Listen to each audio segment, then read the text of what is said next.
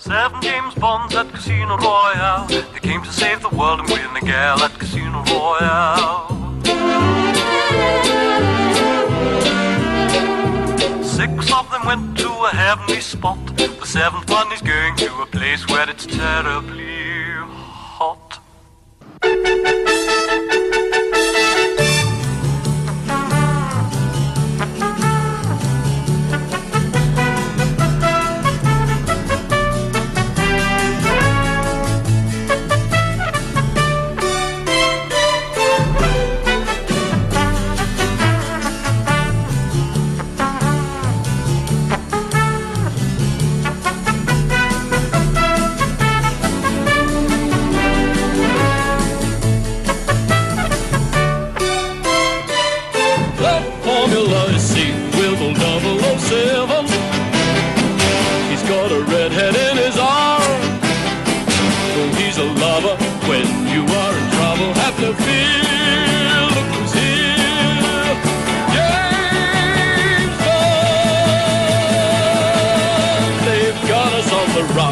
Hello and welcome back to Double Oz 7 for episode 2 of our three episode Casino Royale recap. And uh, episode who knows what because Ben didn't tell me before we started the episode here, but we're well into the 30s now of our. Uh, 32. we're well into the 32s so far, and uh, I'm looking forward to it. Uh, whether or not this will be better than 30 or 31, I don't know, but we're here to talk about 1967's Casino Royale, aka the weirdest movie you have ever seen. And uh, wow, I don't even know how I'm gonna uh, anchor this episode, but I am Colin, and I'll show you my strawberry if you show me your apricot. Uh, and my name is Dr. Noah. My name is Bannon. Huh? Can I just say before we start on that name, uh, I'm pissed off because we're all signed up to like this James Bond forum thing. And I thought for a username, yeah, Dr. No, uh, because it's Dr. No and it's my name. Then we go to watch this horrible film, um, and there's a character called Dr. Noah in it, and now people think that I've made my username off this film of all things. Like, I'm angry. know- now I've got to think of a new one. We would have twice as many listeners if they weren't associating the man promoting our show with Woody Allen right now. He really loves 1967's Casino Royale. Oh, I was livid when I heard that. Yeah, um, again, proof that none of us really paid attention to this movie before we had to do the recap. Or Um, during it. Still didn't. or during, yeah. um, we could just start, I guess, with the initial impressions, as always. Um, I think I said in the last episode that I know I had seen parts of this movie before, and I can definitely remember some of these scenes, but I have to be honest, I could have watched this entire thing several times in the past and just still have no clue because I don't know how many times it would take watching this to really gather everything that's going on. It is such an outrageous movie. Um, it's it's so bizarre at times, which is really, I guess, a 1967 thing. Uh, I'm actually a fan of a lot of these classic British comedies. Um, you know, Peter Sellers, of course, is famous for starring in a lot of them, and Yeah, the uh, funny ones. Yeah. yeah. Alec Guinness uh, for you know Star Wars fans, even better at this type of thing than Peter Sellers. But there's moments in this where I'm just I have no idea what I'm watching. But there's also other moments where it is genuinely funny, and I'm not really sure. Like we'll go into a bit of the history on this, but I'm not really sure why they had the rights to Casino Royale, and we know there was attempts to make it as a straight movie. I don't disagree with the decision to make it a comedy. I, I do disagree as to why it's two hours and 11 minutes and only about 15 of the minutes Casino Royale are done, you know, with the book. It's just, it seems like there's a missed opportunity to maybe do a more condensed parody that wasn't going to take two hours and 11 minutes and have you struggling to follow a story. So there's a lot of problems with this as a movie, but I can at least say it, it, it succeeds in what it attempts to do, which is kind of just be a complete farce. Uh, I think more farts than farce. Um, no ideas there, Ben. Um, Yeah, don't don't put any sound effects in.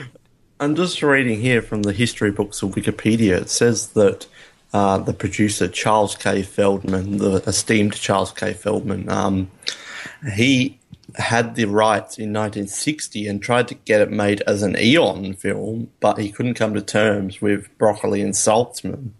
So he went off on his own, um, and after that failed, he decided, well, we'll just make a satire or a comedy film. Um, so we almost had Casino Royale in the 60s.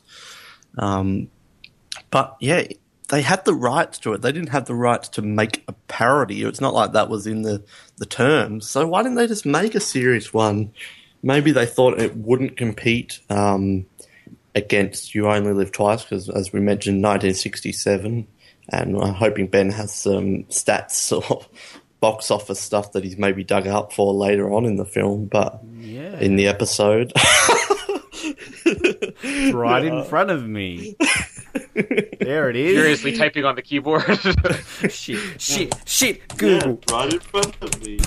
Um, but uh, it's a bad film. Like you would consider this a bad film. Um, and the other thing is, it's not funny. Um, there are bits where I will say that I literally did laugh out loud. A few, and I'll bring them up. Not many, but there were where I chuckled, and there were a few bits where I was amused. But it's not a funny movie, and it's not because oh it's old or whatever.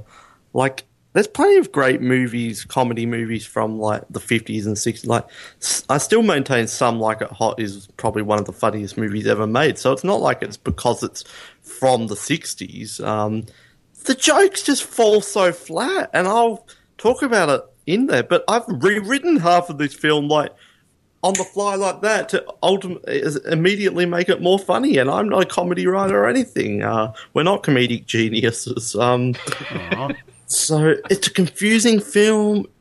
It uses actually a bit of Casino Royale. Um, it's confusing. It's not funny, and it's just one of the most oddities in Bond history and film history. But I still think it's an important film to talk about because of the historical context of it going up against You Only Live Twice, and just to see what people viewed as the stereotypes of James Bond this early into the series, like a parody film just five or six years into the film series, not like Austin Powers that came, what, 40 years later or something like that. But even then, get smart. Like, I know it's an American TV show, but even that perfectly parodied James Bond, while this is just it's hardly even a James Bond parody, so it's it's a bad film. But I'm not going to be completely negative on it though. It's it's just so bizarre and interesting. Um, well, yeah, I, I this time about 24 hours ago, I was watching this film, and I still think my head's like in Gaga land right now, trying to work out what the hell I was watching. Um, it was just odd. Like I'd, I'd flicked through bits and pieces of it when I got it, and ah, this looks all right. You know, this this bit's funny, and this bit's here, this bit, and it starts off, and you're like, cool, this is interesting, and just a, there was honestly just large portions of this film that I had no idea what was going on, and I was not paying attention at all. And I, I generally like to pay attention to films, even if I'm thinking they're shit. Like I hate giving up on things. I always like to go through them and finish them, and yeah, I just was just baffled at what the hell I was watching, and you know, like there's some really good actors in this this film and some great performances, and there are funny bits, but like I just don't even know what to say because this movie is just just odd. Like Frankenstein helps him escape at one point. Like I, I, I really don't know what else to add. Uh, the funniest thing that I'm looking here is the fact this was nominated for an Oscar. Uh, this- For what? The look of love. I guess okay, that's all right. The Oh, song was nominated for best original song, but like Noah, you you were talking about off air that you and you'll get to this no doubt. I'm not trying to steal your thunder, but you hated the music, the, the theme. Sorry to say, but uh, it was also nominated for a Grammy for best original score written for a motion picture. Or No! if, let's just say this right off the bat. If this film had a different soundtrack, it may be a bit more bearable to get through the two hours and 11 minutes. No, it's the worst film soundtrack I've ever heard. It's worse than Never Say Never Again. I wanted to shoot my ears. Sud- no! sud- Suddenly, Well, I mean- Golden Globe nomination for Die Another Day is it looking so bad? Well, I was. I will yourself. say though, like the "Look of Love" is a very famous song that Oh, yeah. famous enough that as I was watching this movie and I saw the opening credits saying "The Look of Love" by, I assumed that they took an already famous song and put it in the movie because it doesn't even seem to fit a comedy like this. Hmm. It's yeah. Look, I'm so intrigued for this episode because you know even on the movies that we've done in this show that I haven't liked, I've still written notes and know what's happening, and you know still want to comment and usually yell and scream at what's going on, but. This one, I don't even know if I can do that because you're going to be like, "Oh, and this bit happened." blah, blah. Ben, what did you think? I'll be like, "I think I was checking Facebook at that point." Like, yeah, I, Oh, this I, is going to be a fun episode, though. I, I seriously don't know what to say because this is probably the strangest movie I have ever seen in my entire life. Yeah, as you mentioned uh, off air, Noah, there's six directors for this movie, and that actually does make sense because this one of the things that hurts this movie is that it's less an adaptation and more just an anthology collection of short films that are loosely tied together, which is why. You know, if many people wonder if they've heard about this and never seen it, why there's like seven James Bonds in this movie, it's because they find a way to write into the plot where every character has to be named James Bond, and you'll have a section that's just following Peter Sellers James Bond, and then you'll have the the Mata Hari Mata Bond uh, James Bond, and and so on. It's An interesting comedic situation that falls incredibly flat. Yeah. and having so many short films again, it's like if that's what you knew it was going to be going in, that would be fine, but I would assume everybody was expecting a James Bond movie and there are moments of this where it works, but when you always have to stick with these side plots, these, you know, anthologies, and they run on forever. It seems like it's one joke that just doesn't die.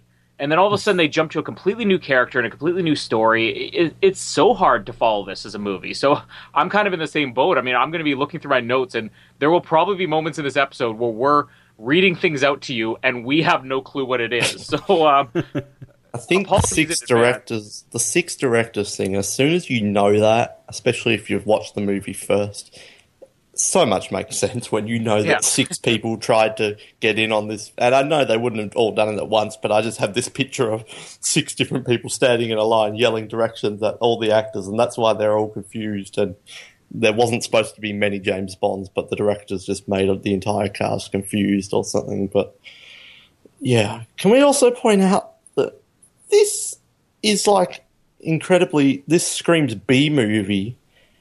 This cast is like star-studded, all-star cast, and like normally with a film like this, you'd go onto the Wikipedia, like maybe two people would have a Wikipedia page, like the rest would just be grey or red, and you would never hear much about them. IMDb has four films or something like this.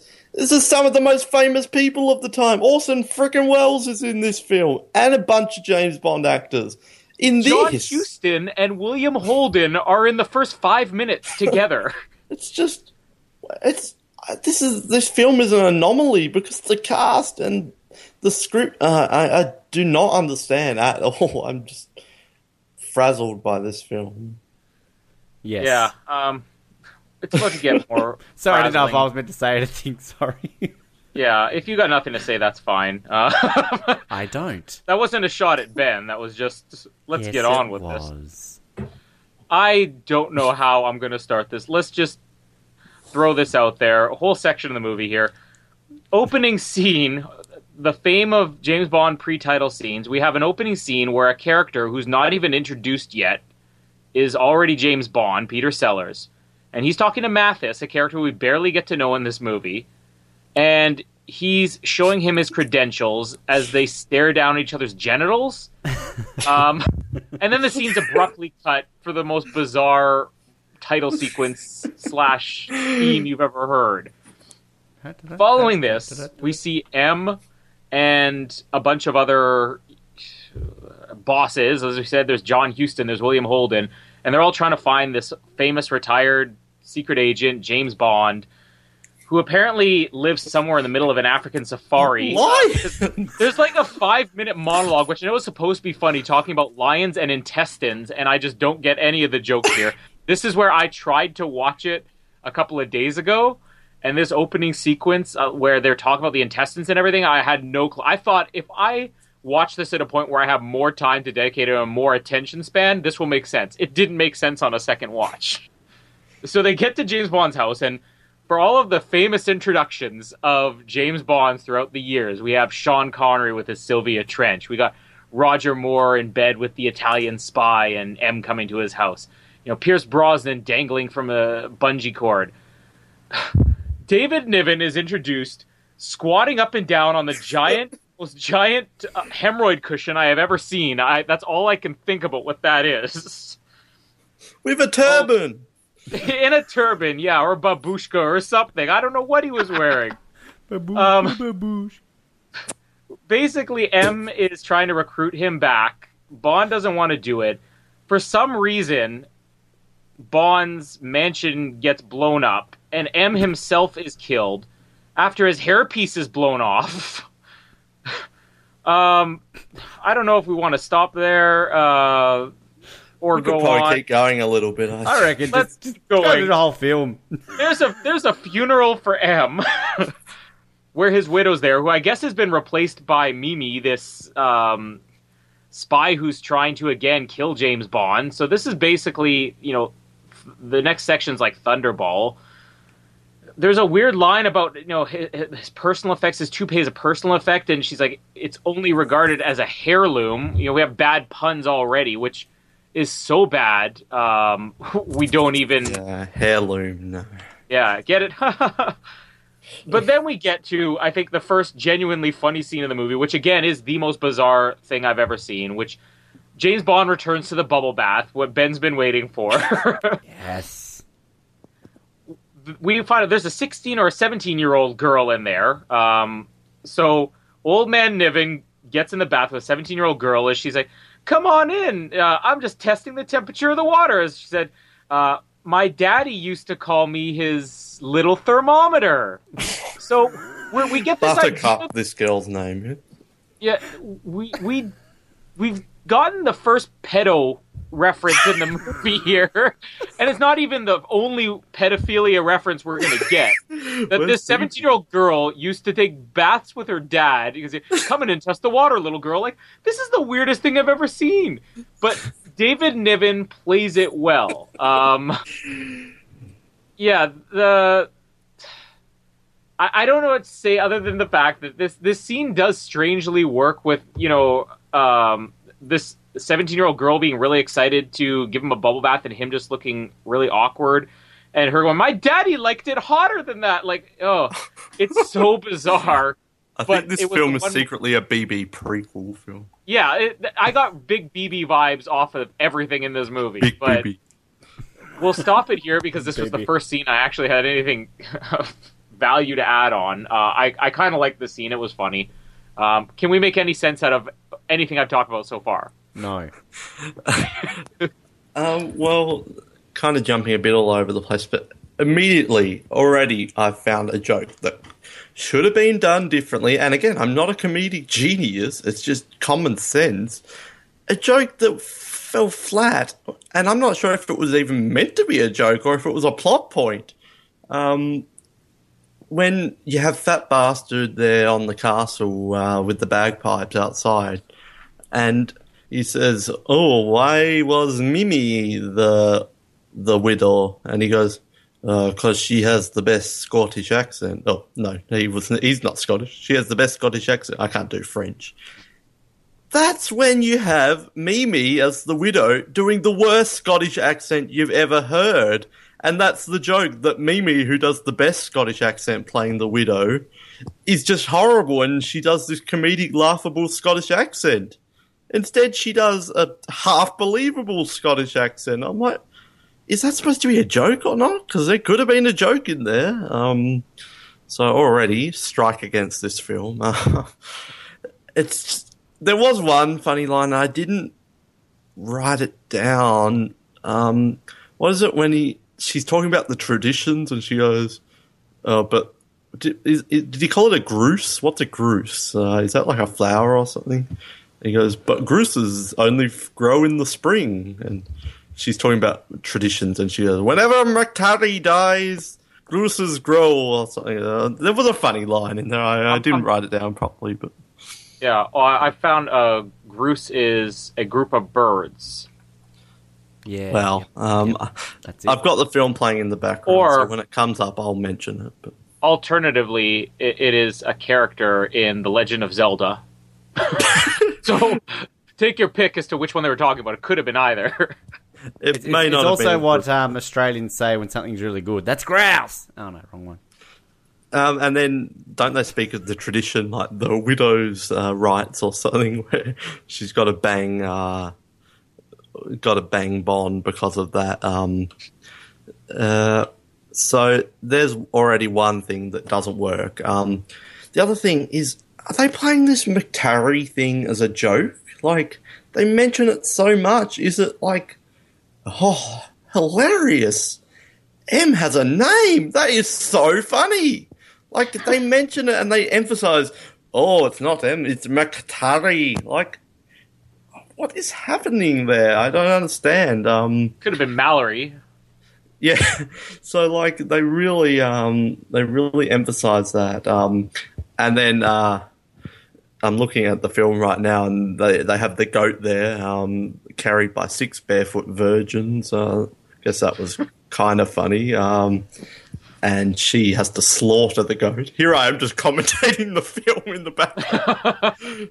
Sorry, I'm just waiting sense. for that funny line to come up. But um, the pre-titles, what? Like, it's is that a flash forward? Like because Yeah, he has not become. Bond yet. Like technically, we can't get too upset about it because of the whole Red Grant thing in From Russia with Love. But this is just weird, and obviously, it's just meant to be like a a throwaway sketch at the start of it.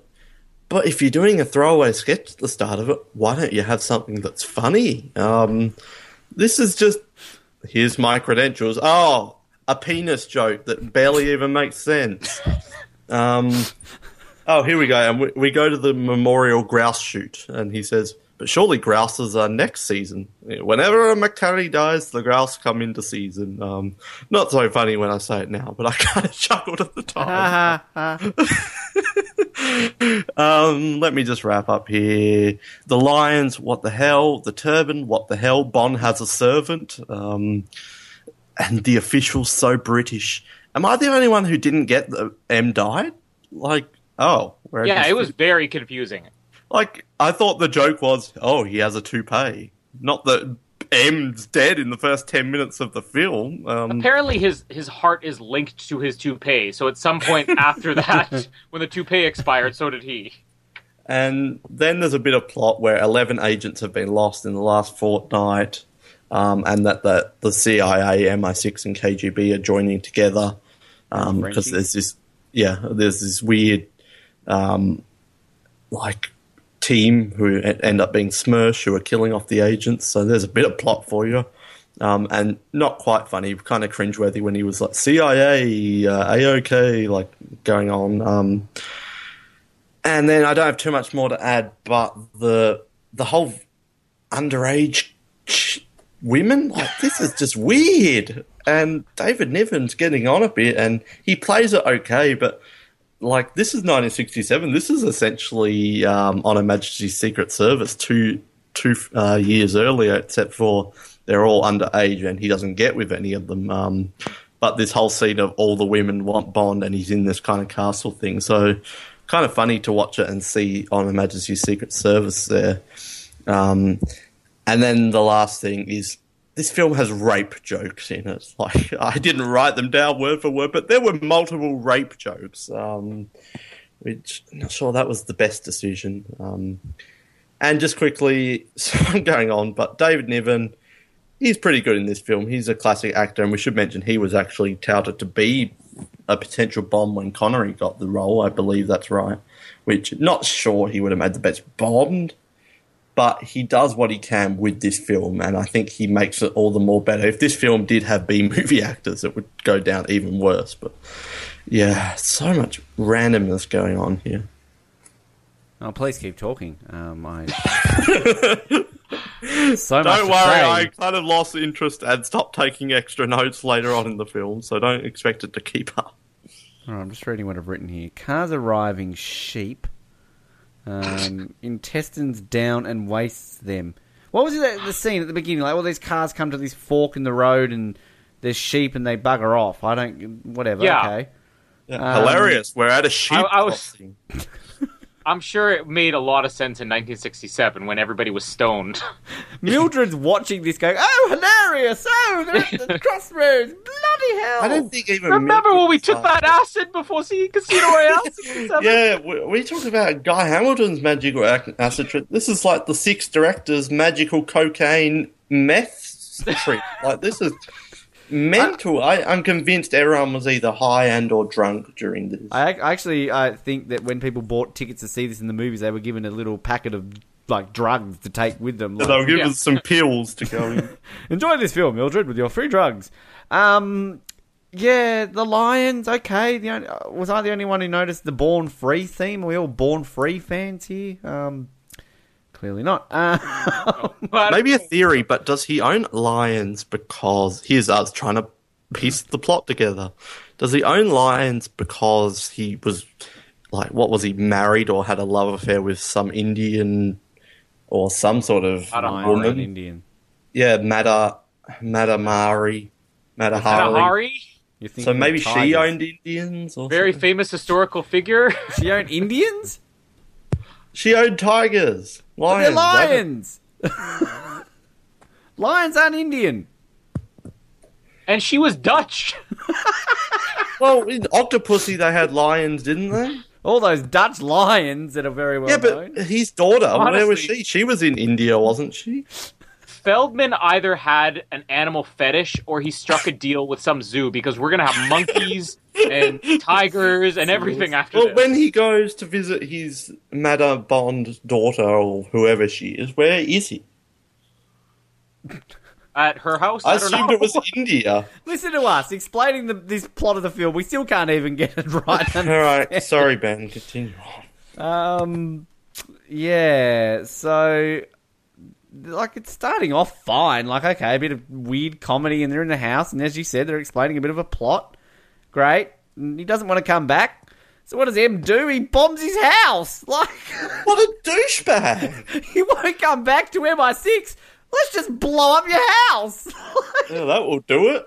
What a tosspot! Like, why? No wonder you're dead, mate. Like, it's karma. Like, fucking don't blow up Bond's house. Does that mean his servant died then? Tim's like it's dead. Yeah, we should look at the grim reality of uh, what Cavern Tooth's death right then. So, we, so in Spectre, spoiler alert if you haven't seen it, don't listen to this next bit, but when he opens up the DVD of Judi Dench, like, that's like a self destruct mode on it. Like, no, Bond, I'm dead. Boom! Um, yeah, I, whatever. Um, and this whole Scotland thing, like, so the point of this is they're trying to get Bond to have sex, which he keeps saying no, because I'm guessing he's a good non pedo, unlike M. So he's trying to find out the ages of all these girls, so they're between 16 and 19, and just happens to be a 17 year old in the bath. So he. That's kind of funny, though. Yes, uh, he uh, adopted lots of children. When he's like, "How old are you?" We're all between sixteen and nineteen. That was kind of funny. Gets in the bath, seventeen year old girl, and why not? And I, I do I I did like how he played it though, when it's like just turn around, and he sort of got that look at his face like um like he doesn't want to turn around. Um yeah, I don't get any of this. It's Scotland, and there's a weird, ugly woman on a painting, and they're talking about haggis, and then they're randomly throwing concrete rocks, and then they're shooting things, and then he's in a car and he's getting chased by a woman. Um, I've written here, pay the piper in bed. So this is what a, a foreshadow to the world is not enough. Um, lady on pipe, poor green screen, and kissing and convent. I don't even know what I've written here. Um, yeah, I, I've got nothing. Like this is going to be this whole episode. Noah's probably going to waffle on for twenty minutes, and I'm just going to come in and go, "Yep, that happened." Where's Cable? Yeah. Um, for those who haven't heard Die Another Day, Ben just pulled a Noah. Um, that was the bit I was going to cover in my next section. but yeah, we could talk about that now. That's basically the whole next section here. Um, so Bond is there having a party. I guess now that M is dead, the whole family celebrates because like they are. They're all- either all on this cocaine crystal meth concoction or whatever is going on. Yeah. Well, this is Smersh, right? Yeah. Uh, well, So- I mean, I guess posing as M's family. Well, I thought the joke was uh, they're all the Smersh agents. That's why they're all French, pretending to be Scottish. Um, Okay, well, no, that joke makes sense, I guess now. Wait, oh. yeah, so they're, they're Smersh agents, and they have to pretend. That's why they're all French. Wait, but Smersh, the the Soviet organization, are all French. Yeah. Well, that also begs the question: Is why is none of M the guy? It's family at his house while all these French Smersh agents are running amok. Where's his family? And who are the Scottish dudes then? Aren't they questioning all these French women? Yeah, um, my, my head's really starting to hurt here. Uh, I don't want to talk. The surely they're the agents. I think they're the agents, aren't they? Uh, say that they're, I don't the agents are all made up of women. I don't think Feldman knows at this point. uh, yeah, so Bond has a slight stiffness come on at the dinner scene. More foreshadowing on Her Majesty's Secret Service. Okay, they have. I guess there's a challenge. I don't know if this is supposed to be a challenge to the death, but they have a quick game of big balls. Basically is what happens here. War Where- This is the first moment where they just don't know how to let a joke die. Okay, we're gonna pick up a giant boulder and try and throw it. The first big strong guy picks it up and he falls flat on his back. So the next person picks it up and falls flat on his back. But this scene has been going for over five minutes already, and we're only halfway through this game, and it's the same joke every time. The only thing that saves this is Mimi suddenly being completely wowed by Bond, so she no longer wants to kill him, and her repeatedly shouting, Superb! Formidable! Magnifique! Like every excited French word you can think of, she's shouting when Bond has done nothing yet. This goes into, and this is, uh, I don't even know how to talk about this. One of the most bizarre scenes I've ever seen. It's skeet shooting, but they're skeet shooting missiles Grouse shooting. grouse shooting, and the the idea, I guess, is that they're supposed to be killing Bond, but Mimi ends up taking a bullet or something, and she has this again very long, drawn drawn out death scene. Which, no joke, if nobody has seen this, or if you have seen it and still have no clue what's going on, or fell asleep or anything, the scene ends with Bond saying, Are you quite sure you're dying? And her going, No, I'm going to another world. There's a convent over that hill. And she gets up and walks away, and then Bond's pants proceed to fall down. No reason whatsoever. End of scene. What is happening here? Noah, help us. um, yeah, I'm, I'm just. You, you're not wrong because I've got it in the background. The war ceiling, the ball, big ball Stop scene. watching the movie and talk about it. Um, well, well, he's not wrong because in all that time, the scene is not freaking over yet. He's completely right. Is maybe twice you're allowed to do that joke, not five people. Yeah. Like, yeah, it's funny. Well, it's not funny the first time, but it's there the first time. The second time, yeah, we get it. Then Bong gets it the third time, but. It is really no surprise because this was foreshadowed when we first met Bond doing his squats. Um, so we should not be surprised. They obviously hinted at that. Um, uh, so yeah, this not just this scene. I'm going to call it and say every single scene could have been cut.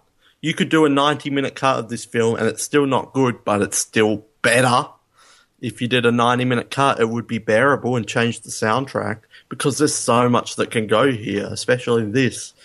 Um, the birds, again, this is where I assume that they're the agents of Smersh and that that's why they're all female and that they're all trying to kill Bomb with the bird bombs. Um, which I can't believe. I'm doing quite, yeah, grouse bombs. I'm doing quite good with the plot at this moment. But what's with the the port uh the um what do you call it? The combi with no roof. Like what? It's just complete like a bunch of hot French babes on a combi. Okay, um, which we should say big plus for this film. Probably the hottest Bond girl cast in the entire franchise. Like Maybe we'll get to Miss Moneypenny. Um, we'll get to Yeah. uh, Vesper and Good Thighs. Um, not a Bond. yeah, definitely a big plus tick for this film. Awesome. Work. Yeah, you say Orson Welles? Oh, sorry, sorry, sorry. Um, so, yeah, I guess that's why they're doing it with the birds, the bird bombs, the grouse bombs. But then, like, I don't get Bond like throws a disc thing at it or something, and then they're throwing it back and forth or something. Um, but yeah, I, I like my notes. Picking up stone balls, cut to Bond shooting birds, cut to bird bombs, Bond blows up the combi, cut to Mimi leaves. Um, so there's my notes for that scene. Um, She didn't So, leave. yeah. She went to another world. another world across the mountains or whatever. yeah, we Bond with his pants down. Um, Seeing that, scene- I'm, I'm, I'm doing a Noah and I'm watching it at the same time, and I mustn't have seen that the first. It's hilarious. It's just like cut to Bond and he falls over with no pants. Bond with his you grandpa. just boxer expected shorts. that moment. It's like. "Du-du-du-du-du-du." Someone needs to recut it when his pants fall down.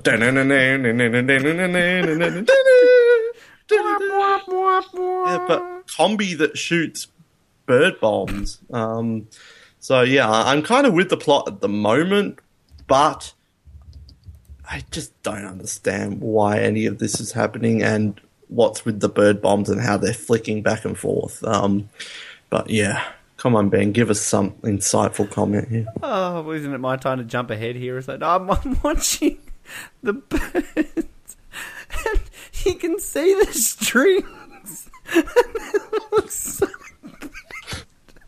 I thought the kite surfing looked bad. Well, like don't defend the kites. somebody's got a hat box and put like a bit of cereal box on it. Got a witch's hat top of the that and made it a bird and attached strings. and then he's got no pants. Oh, Maybe it is a funny film after all. it's so funny because it's stupid. What's with the slingshot as well, with the braces?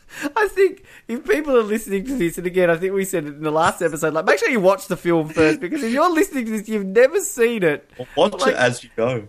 This whole Does it episode really is just matter? us- this whole episode is just us going, "What's this? What's this got to do with anything?" Yeah, I can What's see the this?" strings now that you mention it on the bird.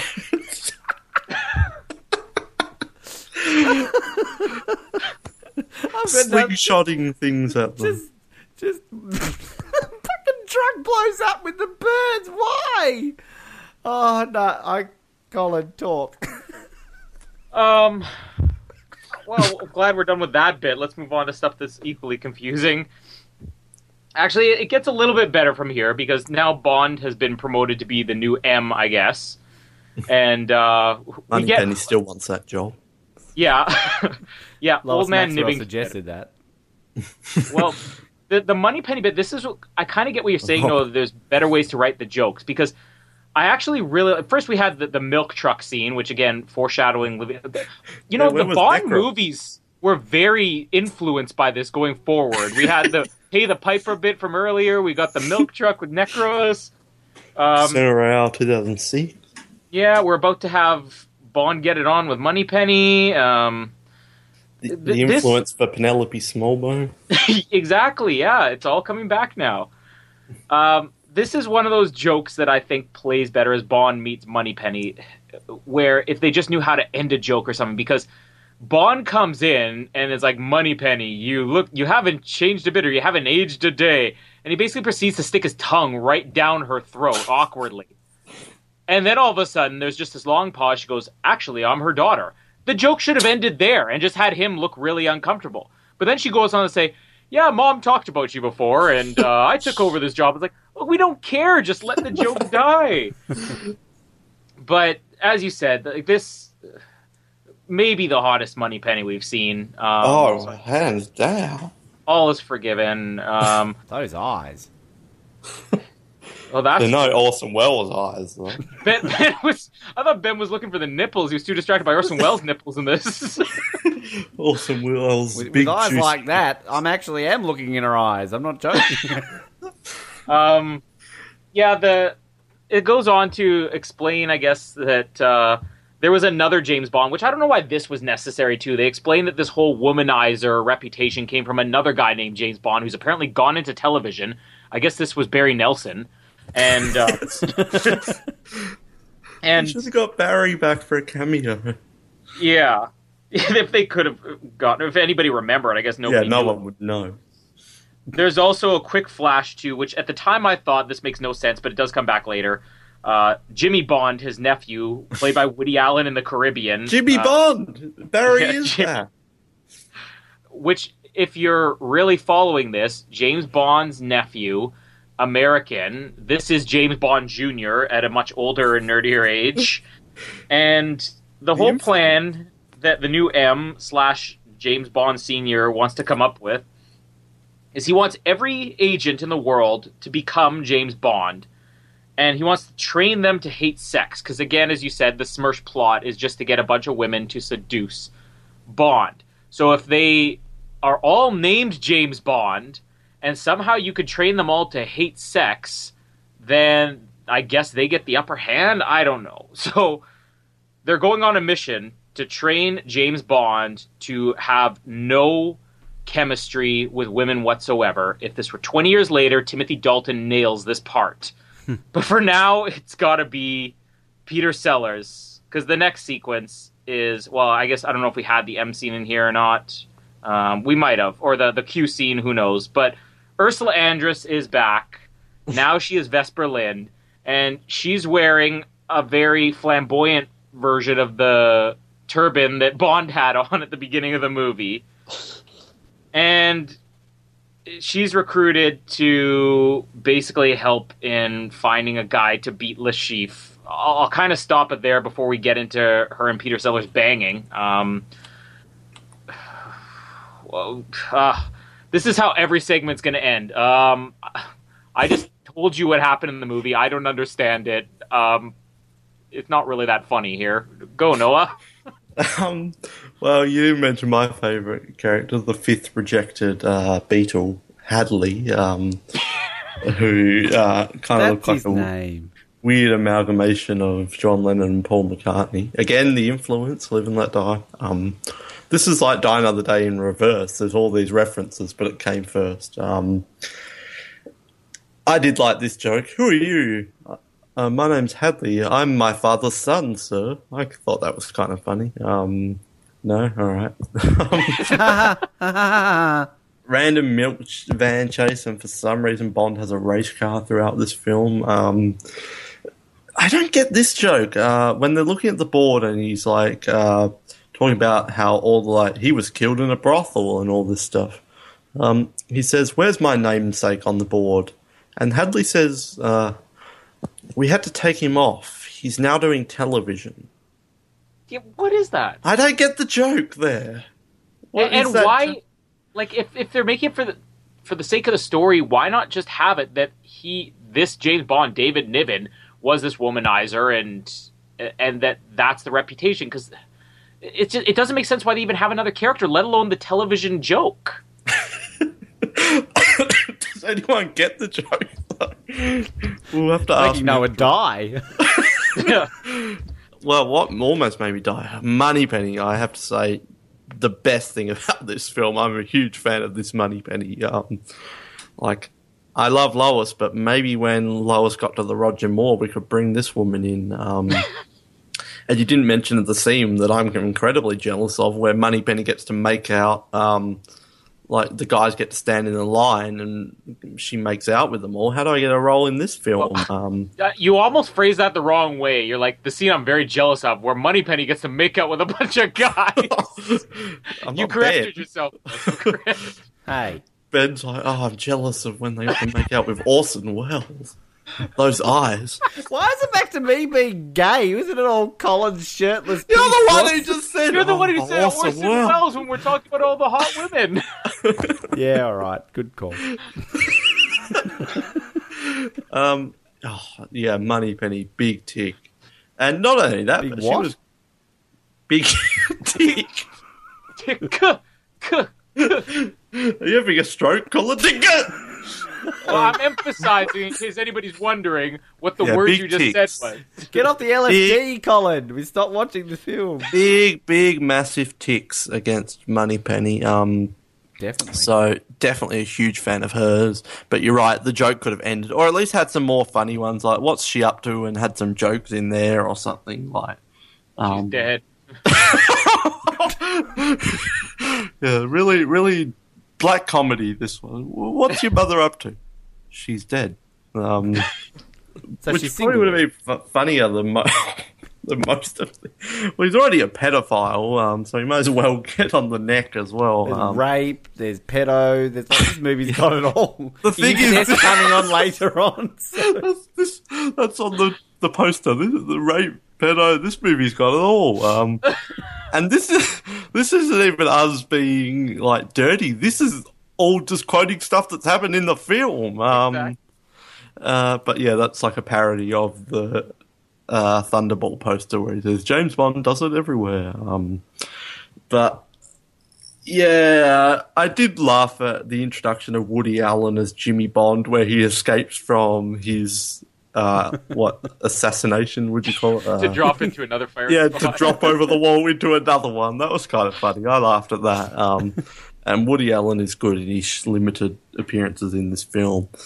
Um, but that was kind of funny. I thought that was a bit goofy. Um, and then you also didn't mention that they have to get an, an AFSD.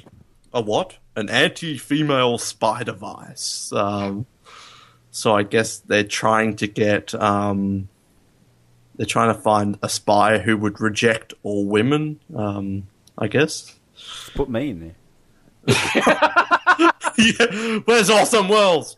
Um, so, are we going to talk about Cooper now or not yet? If you want, I, I yeah. Well, I don't have much to add. 'cause- I well, don't have anything to say. It's fine. Just you two, just continue. It's all good. Uh, no, I've only got one thing to add. Just uh, semi-racist tones here when they've got the women and it's like, all right, the white woman, hello, I don't know, Allison or whatever. Then he calls over the Chinese woman, come here, Tingling. I'm like, oh, really? Tingling? Well, Are it they trying to cash in on You Only Live face. Twice? the year of yellow face, 1967. When you live twice. Well, you only live twice, breaking new grounds with Bond banging four Chi- Japanese women, and then this film, Tingling. Although, yeah, Sean Connery, hi gozaimasu. Um, yeah, nothing much more to add other than Ursula Andress is good in this film. I don't know why she agreed to it. Don't know why she's back. Hilarious that Nikki Van Der Zyl is back, but like she's not the same quality actor as or awesome Orson Eyes Wells and uh, all the others, but she does really good in this film as Vesper, even though it's hardly the character of Vesper. But I like Ursula coming back. Could have made some more Doctor No tongue in cheek jokes, though. I think. Shut up, Noah. Let me talk. We're afraid you're going to cover the rest of the movie before we get a chance. and the bit where they fight at the end and they're all in heaven. Um, yeah. Hey, I watched the same film as you guys. I love how we all came into this. Ah, we won't have much to say. like, it's like, oh, and this happened, this happened, this, oh, this business is hilarious. Um, I don't know what to say. Money Penny's hot. Um, the whole bit was, yeah, macking on with it. Uh, the whole line of men and what's the guy? Is that Coop we're talking about? The guy who's like really, um, Karate sex man. yeah. when like she Right? makes it on Money Penny and they like yeah, that's sex. Cooper. That is Coop. Yeah, right. Cooper. Cooper. What? Coop. Coop. It's it's strange because like I when I watch a lot of these old films, like I look at the women, I'm like, oh, they're attractive, but you know they're probably like 80 now, so like you can't be attracted to them. Well, you can. Probably have short hair and it's gray.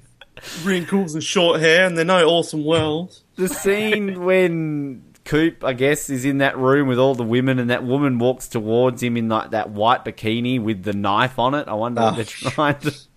She's hot, and there's a bunch of other hot women. They've all got What long hair about too. Tingling? She's there. Um, Poor Tingling. yeah, I don't really. Uh, my favorite bit of the whole, I love the Woody Allen bit. Where, yeah, when he climbs over the wall. But I love it when he's like walking off and he's like, "Oh, my doctor said I had a very low threshold for death or whatever it is," and it's like, "Oh, they say I can't have any bullets enter my body." I must have been a doctor that says you can. They, but they must be the worst assassinators, though, because he was quite slow on that wall. Why didn't they just shoot him? And then when he turns around and he's like, "What if I said I was pregnant?" Kind of stealing the jokes from Get Smart there, but still Um, funny. Have Would you I- believe?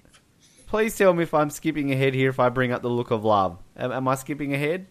Yes. Because I honestly, seriously, my notes, like you guys are talking about all this stuff, and my notes legitimately go from Woody Allen to Cooper Big Eyes, don't keep it simple, call me Coop, and to Ursula Andress. So I've missed a whole bunch of shit you two are talking about. so that's why I'm skipping ahead so much.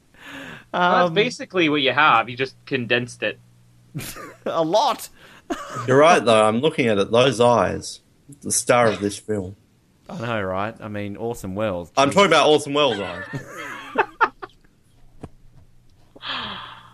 Oh, I'm assuming Ben's done now. 'cause Oh, he- actually, Save hang on, us. There is a short-haired woman in that scene. I didn't. Yeah. I'm looking at a short haired woman. Ben, no wonder he stopped paying attention. He's- Quarrel Mary scream, short haired woman. Poor Mata Bond later on. Ben's gonna completely ignore her when she cuts her hair halfway through the film. Who? Oh, sorry. Big big pause. Ben didn't realize that Mata Bond was still in the film once she cut her hair. I didn't even Um, see that bit. She's in like six scenes. She probably has more screen time with the short hair. I don't even remember the bit when she's like, "Oh, if you weren't my dad, I'd fuck you." Like, we'll get there. There's so much incest and pedophilia in this film. It's wrong. this is a this is a Dick Stamper snuff film.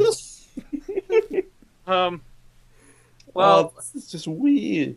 let's let's have a little bit more Ursula because there can never be enough. Um, this is basically her section of the movie here. So whatever director was lucky enough to have Ursula Andress, uh, he was enjoying filming her in slow motion, jumping on a bed surrounded by flying pink feathers.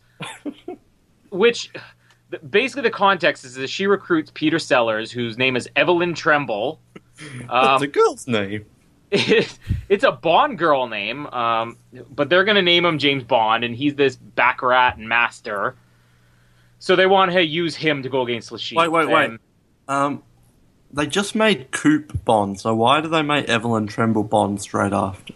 I, I think the idea is they're making everybody Bond just to, to kind of create this diversion. Like, they'll never know who to really go after as long as every But- agent is. Yeah, no, that's that's probably right, but it's kind of weird that they just set up like we need to fund this one agent, and they have the making out seat, and then straight after, well, here's another one. Well, yeah, and it also makes even less sense if the entire plot that was revealed by David Niven Bond was we want to make sure our agents can resist sex. So let's send Ursula Andress to literally bang Peter Sellers through the floor. They have sex and it actually descends through the floor. Um, and then the just most to make bizarre this. Oh, you go. the most bizarre scene I keep trying to I keep wanting to say the most bizarre scene I've ever seen, but then I remember something else that happens later on. But up until now the most bizarre thing, even even following the another world convent pants falling down, uh Peter Sellers Bond Eve Well, Evelyn that's what I was going to say. Uh, just to make this even less confusing, can we refer to him as Evelyn? Yeah, let's just call And call we'll him refer to David Niven as Bond, and we'll refer Yeah. to Mata, uh, Mata as Bond. Uh, Mata, not Bond. Um so Getting a headache. she has him playing dress up. Where I guess him dressing up as Hitler and Napoleon gets her Hello, off. Silence. He's so gay. Well, I think that's what they're going for. I know, that's what I mean. Like, I'm not meaning that it's a bad thing, just the way he does it. Like, it's hilarious. But why in the scene that he's playing dress up as Hitler and Napoleon, and he's having just a regular conversation with Vesper, Ursula Andress, why, when he is played in normal motion at full speed, is he having a conversation with her, and for whatever reason there is, only when they cut to her is she jumping in slow motion, but speaking at a normal speed. I don't even understand it. Like, was it meant to be funny? Was it meant to freak people out who were on acid at the time? I don't get it at all. Then there's the quick line, as I said, where he goes, I'll show you my strawberry if you show me your apricot, which I guess they already banged through the floor. He should have seen it already. and then we get to, I guess we'll just cover all the way up until the Mata Bond sequence, the Q Lab scene, where There's a cute Um, scene. Yeah, uh, where Santa's elf is tailing them, and we find out that Santa's elf is the head of security, Uh, which all ends in Evelyn getting his one gadget, which is a watch cam, which just constantly shows Ursula Andress, which makes even less sense why he needs this gadget because she's with him all the time uh, throughout the rest of this movie. It's just the gadget that taps into Lewis Gilbert's floating camera and that's where my notes end at this point. Um, and I can't make any sense out of anything that's going on, especially with the elf, Santa's elf with the rosy cheeks, that is the head of security. Um, yeah, let's start with the Q Lab. Um, one special note that we need to, we've already seen Ursula Andress. Uh, in this scene as Q's assistant is Dennis, uh, the esteemed Yes. husband of uh, Maggie Thatcher from For Your Eyes Only. So Dennis is in this film. That's exciting. Still eating and getting slapped. Um, so a Margaret Thatcher prequel film. This is. Um, uh, yeah, the QLab, so much opportunity to parody QLab stuff.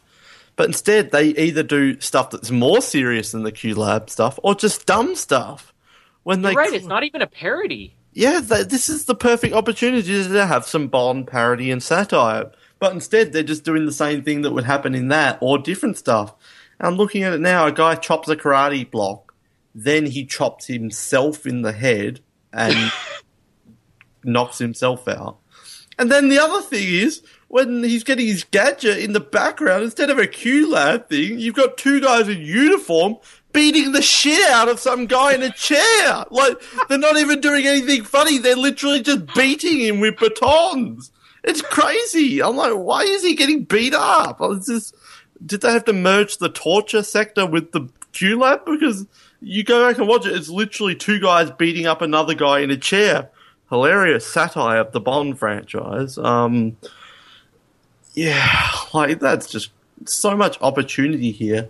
And again, with the gadgets, more opportunity to have a funny, over the top, goofy parody Bond gadget. Instead, they have something that would show up in a Bond film, and probably has. Um, so yeah, this whole and Q is probably the most unmemorable person in this film. Um, So so much. Ben can't even remember he was in it. Q and M just Moneypenny stands out this time. Q and M, no. Um, yeah, the Q scene's such a wasted opportunity, and then you have Dennis, uh, gay stereotype of the fashion guy, like touching Peter Sellers up. Um, yeah, could have done so much more with this. Um, as for the scene with Vesper, um, I kind of like these scenes, the interaction with the two characters, but it goes on 10 minutes longer than it needs to, and it's probably only 12 minutes long. Um, it just goes on and on. I don't get it. Is she, why is she taking photos of him? Is this like a From Russia with Love thing to frame him or something like getting him to dress up as Hitler? I missed why she's doing that. I don't get it either. um, I guess we should also point out that the reason she's going after Evelyn is because he wrote, did he write?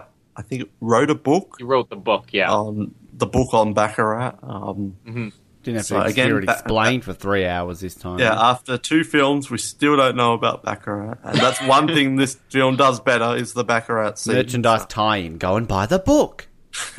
yeah, the maybe it's a history of the great Baccarat scandal of 1868, or um, but yeah, that's actually a thing. Check it out on Wikipedia. I'm not making a joke there. Um, Well, listen to So- 007 episode 31.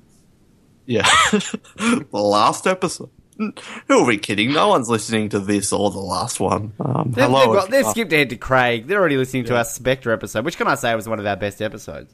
uh, it was pretty Fantastic. It was so good. Not as good as Bond 25, but whatever. Yeah, we'll get to that. Um, so yeah, I like the scene, the interactions with the two, but what's with the spinny bed? Like, I don't envy those actors. Um, I would have got completely dizzy with that. Um, and then yeah, making him dress up, so it just confuses me. But yeah, he's the Baccarat specialist.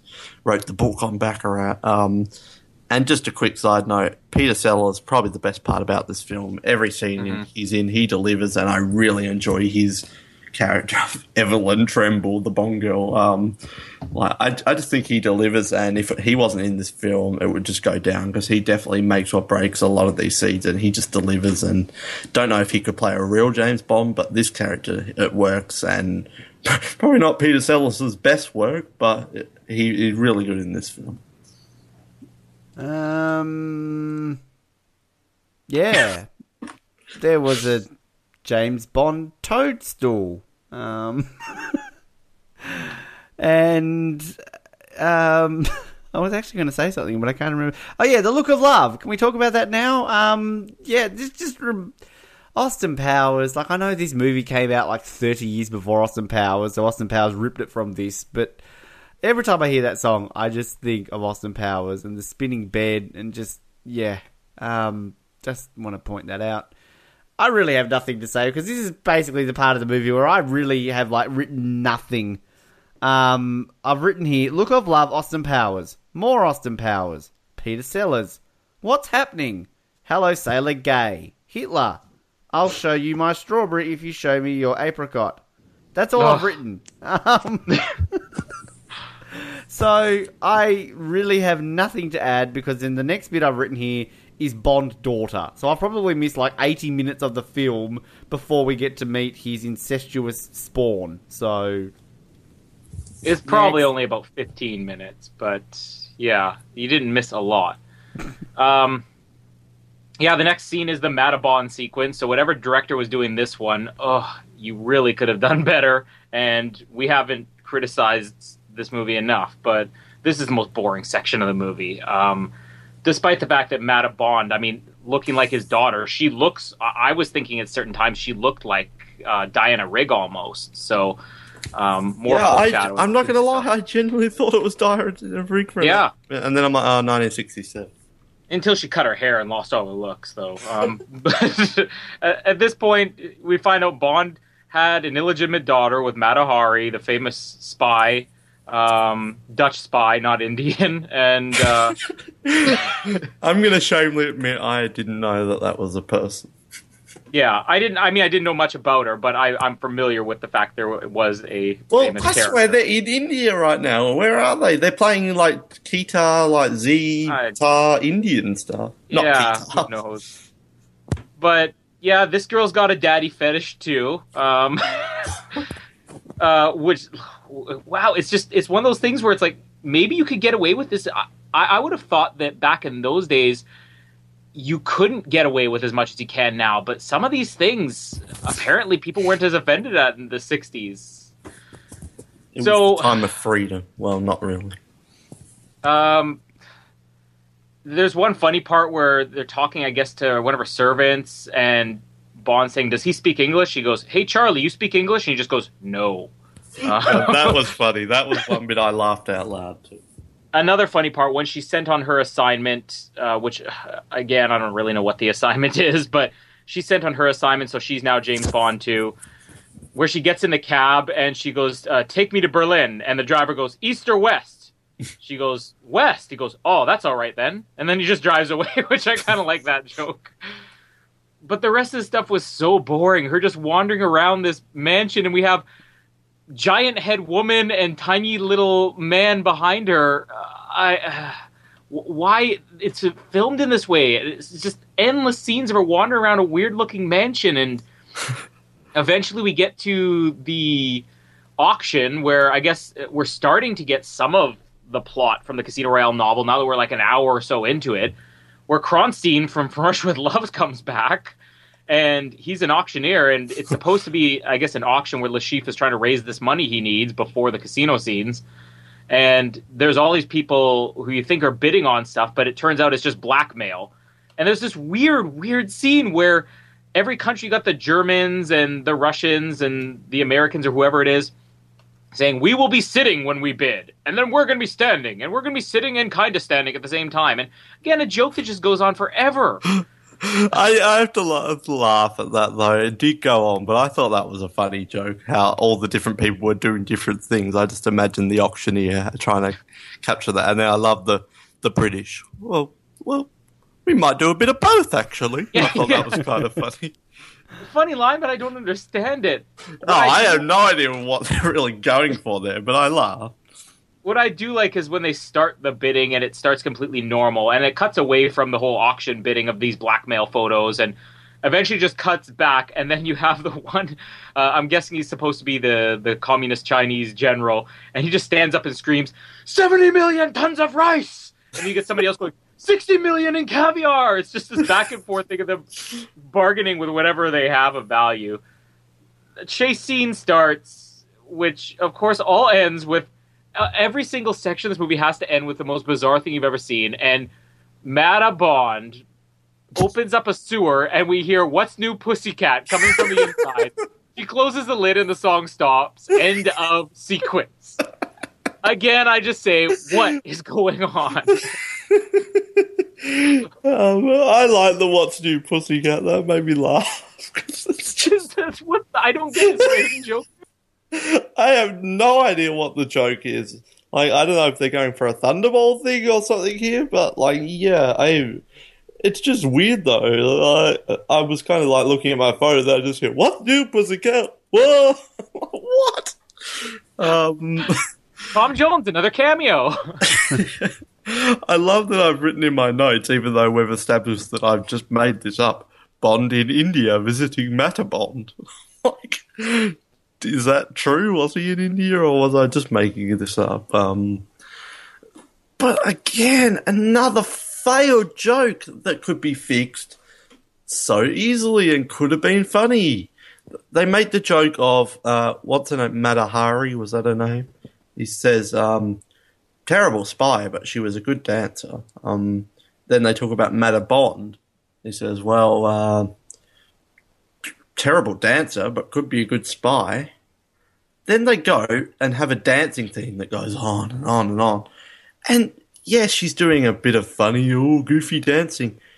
But she's not even that bad. I would be a worse dancer. This is the opportunity to have this completely bizarro, like, uh, interpretive dance scene of her just going crazy with this horrible dancing. Like he says she's a bad dancer.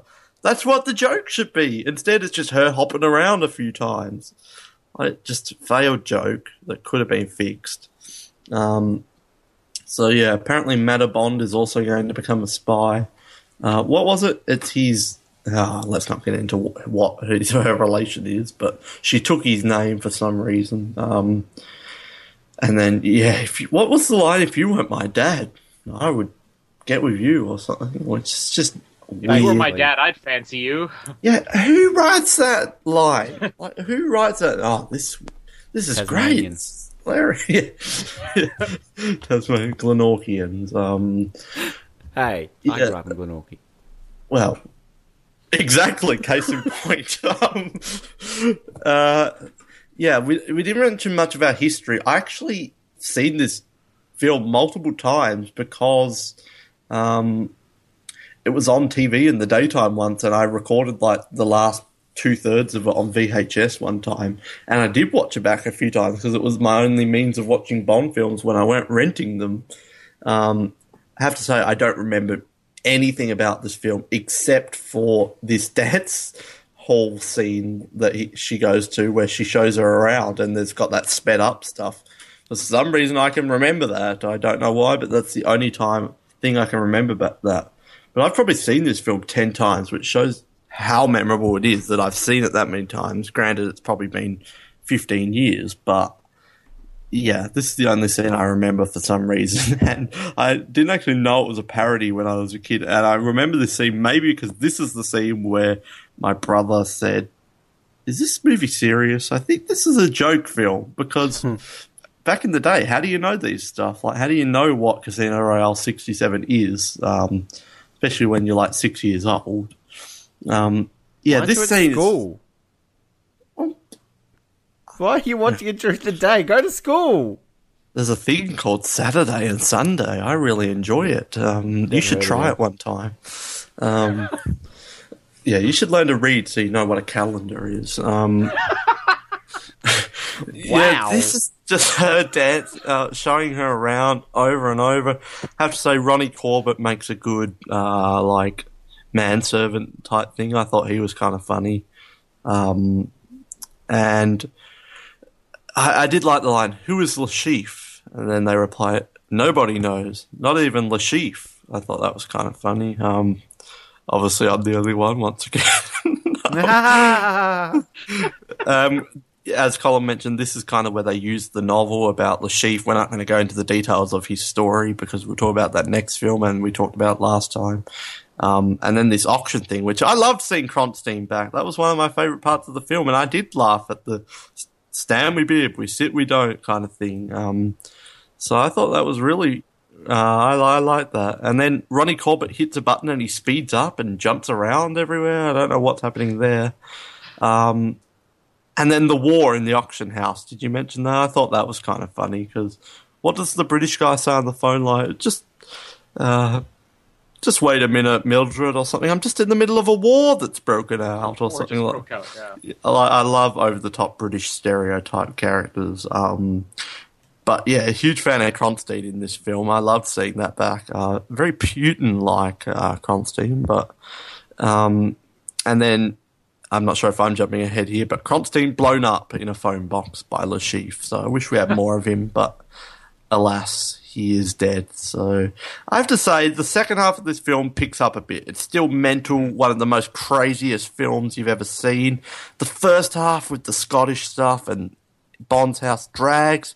I have to say, I, I kind of get into it a bit in this ha- uh, second half of the film, where there's some stuff going on when they get more into the novel. Anyway, maybe I'm just crazy. Um, yeah, I thought it was Diana Rigg too. Actually, there was just yeah dancing. I didn't get it any of it, and then I just lost it with the incest part of it. Whatever. Uh, you saw her nipples too when she was laying on the bed in that like, pink thing. So um, They looked Never uncanny disappoint, to Ben. Orson Welles' eyes. Those nipples. You know what I was paying attention to? Oh, yeah, I did. I did love the bit where it's like, "Do you speak English?" No. Um, I thought that was funny. Um, yeah. So, did we talk about it when, like, probably were again? I was about to what you were saying. She goes into that room thing, and there's like that giant woman and the man with the battery pack on his nipple. Yeah. Giant Um, head and tiny man. Yeah, Yeah, giant that's head, Ronnie tiny- Corbett. I thought he was good. And then when she's ba- they're- she's basically like, "What? I'm the daughter of the Mata Hari. How do we know?" She takes off her like jacket and she's wearing Indian attire. Like, ooh, like that Yes, India. makes her that person. Um, then, I yeah, the whole auction scene. I did. Yeah, I think that's funny. You know, what, what, is, what do the British people say? Like, we might do a bit of both. Like, Yeah, a bit of, what are you guys going to do? well, we might do a bit of both, actually. And it obviously goes to show how much attention I was paying to not even know that was Kronstein. But um, are we going to start singing our songs again about it? I don't know. was pulling. Um, yeah, I, I, yep, yep. That's about it. I've got to say. I'm, I'm seriously. This is like the portion of the movie where I honestly am just almost It's learning more from what you guys Is are this telling the worst me. part? I thought this was some of the best parts of the movie. Well, I, I think that that when they get to the auction, it picks up. Yeah, auction, the first not the half map. of- Yeah, yeah. And it's sad because I mean, w- when you look at Mata Bond, you want this to be a good section, but it really doesn't work out. I, I honestly am flicking through bits of this film right now, going, I don't remember this bit. like, this. so, Uh, yep, I'm phoning this Yeah. episode in. It seems. You don't have to be here, Ben. don't You I? can, just, you can go to bed if you want, if you've got work early. we can talk about the novel after this. yeah. Let's talk about books. No, I want to go to the last scene. Can we just skip to the last scene, then I'll go? Last Well, scene Well, we're about to get to something that, y- if you have a problem with this, Ben, then you have issues. Um, we're introduced to Miss Good Thighs. Ooh. So James Bond gets it on with Good Thighs or whatever, um, which is really a pointless th- scene, but like, James Bond. Which one are we talking about? what James Bond's Good Thighs? What? Noah, Orson Welles' Noah, Good listen to Noah. Guys, Orson Welles. Um, no, which James? You said James Bond gets it on with good. Oh, Thighs. yeah, I can't remember yeah, which Evelyn, James Bond. Evelyn Bond. yeah, if only Mata Bond. yeah, Mata Bond and Good Thighs get it on. Then this film might be worth watching. Uh, I bet you Good Thighs has a daddy thing too, but we don't even need to get into that deleted scene. There's a great line here um, where they basically Evelyn's saying he wants to sit opposite. This this one would work in a Bond movie until the end part comes on. He goes, "I want to sit opposite Le Chiffre, look him straight in the eye, and say," and then he goes, "Yahoo, hee hee." Like, I don't know what's going That's like a there. Ben thing of just inserting farts into bits Yeah, to try and make it exactly. funny. um, but they, they were almost on their way to having a great Bond line there. And uh, yeah, then we get introduced to the great Orson Welles. For all of you out there who have been waiting to see the man who wrote, produced, directed, and started what is arguably and most frequently voted the greatest film in history, do magic tricks on a card table in 1967's Casino Royale, I give you the new Le Chiffre. Um, which I, I'm just gonna say, Orson Welles playing Le Chiffre in a straight Casino Royale would be a dream casting. Mm-hmm. This stuff would not have worked if it hadn't been for him. Like for a guy who's known for doing very serious movies, he kind of made a career, I guess, for financial reasons, of always doing goofy things like this. Like he did a cameo in the Muppets movie and everything, and this was kind of his thing. He'd pop up in cameos, and whatever somebody would pay him for, he wouldn't care. Bad commercial, bad, you know. There must have been so much bribes in this film to get David Niven, Peter Sellers, and Orson Welles. Like, Yeah, and as I we're know if to Good see, Thighs were offering services or something, but they got they did something to get these actors. yeah. Well, I mean, with Orson Welles, I am really glad though because this stuff when he performs the magic trick, it's just it's a really flat joke that again just goes on forever. But then his reaction when everybody starts applauding is just like, "Thank you, thank you." Like you really have to Thank see you, it. to get thank how- you. yeah. you have to see it to get how good Orson Welles' Magic Man is. Um, there's the moment which Noah will probably talk about the Mathis, the French policeman with the Scottish accent. It worries me too, which uh, Noah has a theory, and some fans can tell us if this actually fits. And um, yeah, then there, we we basically will cover the entire thing up until I guess Doctor Noah comes back here. the casino stuff works. Um, we don't know the rules of Baccarat still. We're two films in, uh, two films and one novel in, and we don't know the rules. But this works a lot better than the one in the 1954 Casino Royale. Uh, I think even the tension's better. It's not really even played for laughs here. It just works better as a card scene and as a climax, and you understand that Le Chiffre loses in this one.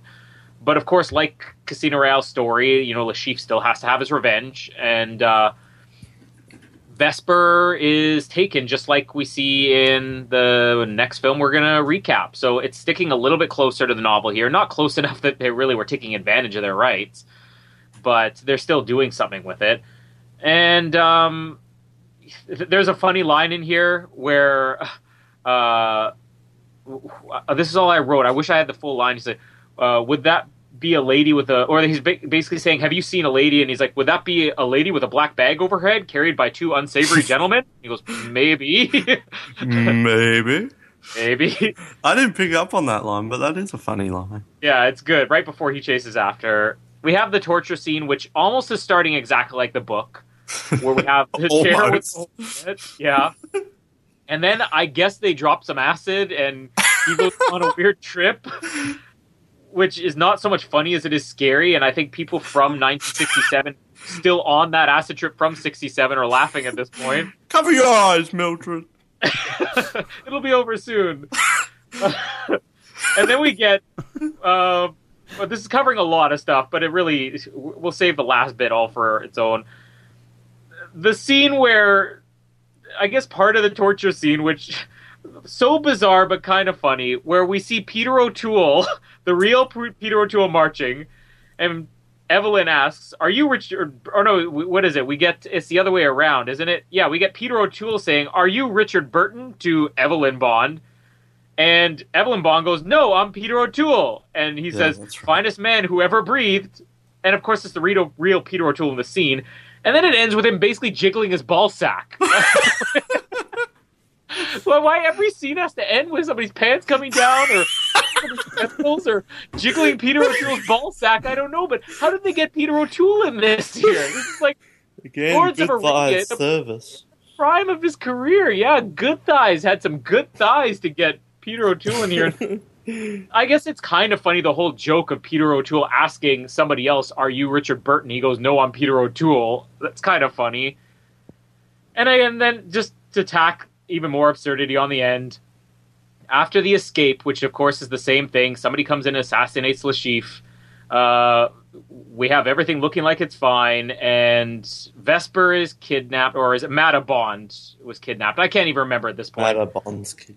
yeah, short-haired Mata Bond, which is why Ben didn't remember her, is kidnapped by a knight on horseback who rides her straight into a unidentified flying object, a flying saucer that takes off. Go ahead. I really did not see this film. You don't remember the flying saucer that landed down on Times you Square? seriously Oh, not- know I was not I'm- paying attention if I could not remember a flying fucking saucer. What? That was like the biggest WTF moment of the film. It's a knight on horseback in full armor riding into a flying saucer. Yeah, how can you miss that bit of all bits? Oh my god. So am I talking now? yeah, go for it. Are we capping it at the knight and the flying saucer? I'm trying to find it. Uh, I don't even know where you started. Uh, Good Thighs. The whole casino bit. Yeah, good thighs in the casino. Yeah, Good Thighs is good because that is something that would happen in Bond, having that goofy, uh, like, like Chew Mee or Jenny Flex, or and it begins to look like a Bond film. Sellers is looking like Bond at this point. Um, and a he's scene. really good in the casino scenes too. Like, let's just say, up until now, he's been a good comical Bond. Those casino Yeah. scenes, he is a good James Bond. Maybe he could have been Bond. Not, not. He's no Sean Connery as a James Bond character, but maybe he wouldn't have been too bad. Because he does Jonathan. good in the casino and the good thighs bit. Uh, did anyone else pick up on the the goof where Sellers is, or Evelyn is there with no glasses on? They cut away to good thighs and they cut back and he's wearing glasses. Um, no, I'd so big, big production mishap there. Uh, so go back and watch the Good Thighs scene, and you'll see that goof of the glasses. But knowing this film, it was probably an intentional thing played for laughs, um, because every this had a flying saucer and a knight. So let, us not get hung up on the glasses. Um, I'm, I'm just looking at that now, and um, Noah keeps stalling until Ben gets to that moment in the movie. Um, we didn't mention the, the theme song. James Bond is playing Oh, yeah. Casino Royale, which why was that not at the start? I don't understand. Like, obviously they weren't at Casino Royale yet. To be honest, I know I laughed at it. I can't actually remember how it went. Like James Bond is playing. No, I'm not going to try. Casino Royale. Yeah, and I don't remember any of the other lyrics, but. Um, that was funny, like because it was so unexpected. But why was that not the theme song rather than that like stupid stuff they had? Scooby Doo. That's the theme to Scooby Doo. Now, Scooby Doo was dun, dun, dun, dun, dun, dun, dun, dun. yeah. Um, call back to the first ever episode. Look how far we've come. um, I, I agree. The casino stuff. Oh, I don't know if you said this, but if you did, I agree. Uh, the casino stuff is the best parts of the movie. Um, Orson Welles is really good in this film, and yeah, you mentioned Le Chiffre in this. Imagine him in the Casino Royale '54. Not that Frogmouth is bad, but I really enjoy. He would make a great Bond villain, even if it wasn't um, Le Chiffre. yeah. Which, by the way, I'm convinced after like what three films, one novel, probably one comic book, probably one audio drama. Uh, uh, what what was it called? Audio book. Still convinced no one knows how to say Le Chiffre or Le Chiffre or Le Chiffre. Like everyone says it completely different throughout the whole 50 years that it's been around, 60 years. Um, A bit of a question on that though. It is such a confusing name, and you know the way that movie productions dumb things down. Why did they never just say, "Let's call him the Cipher"? Wouldn't that have just made it a lot easier for three films? plus, it kind of sounds cool. Um, Yeah.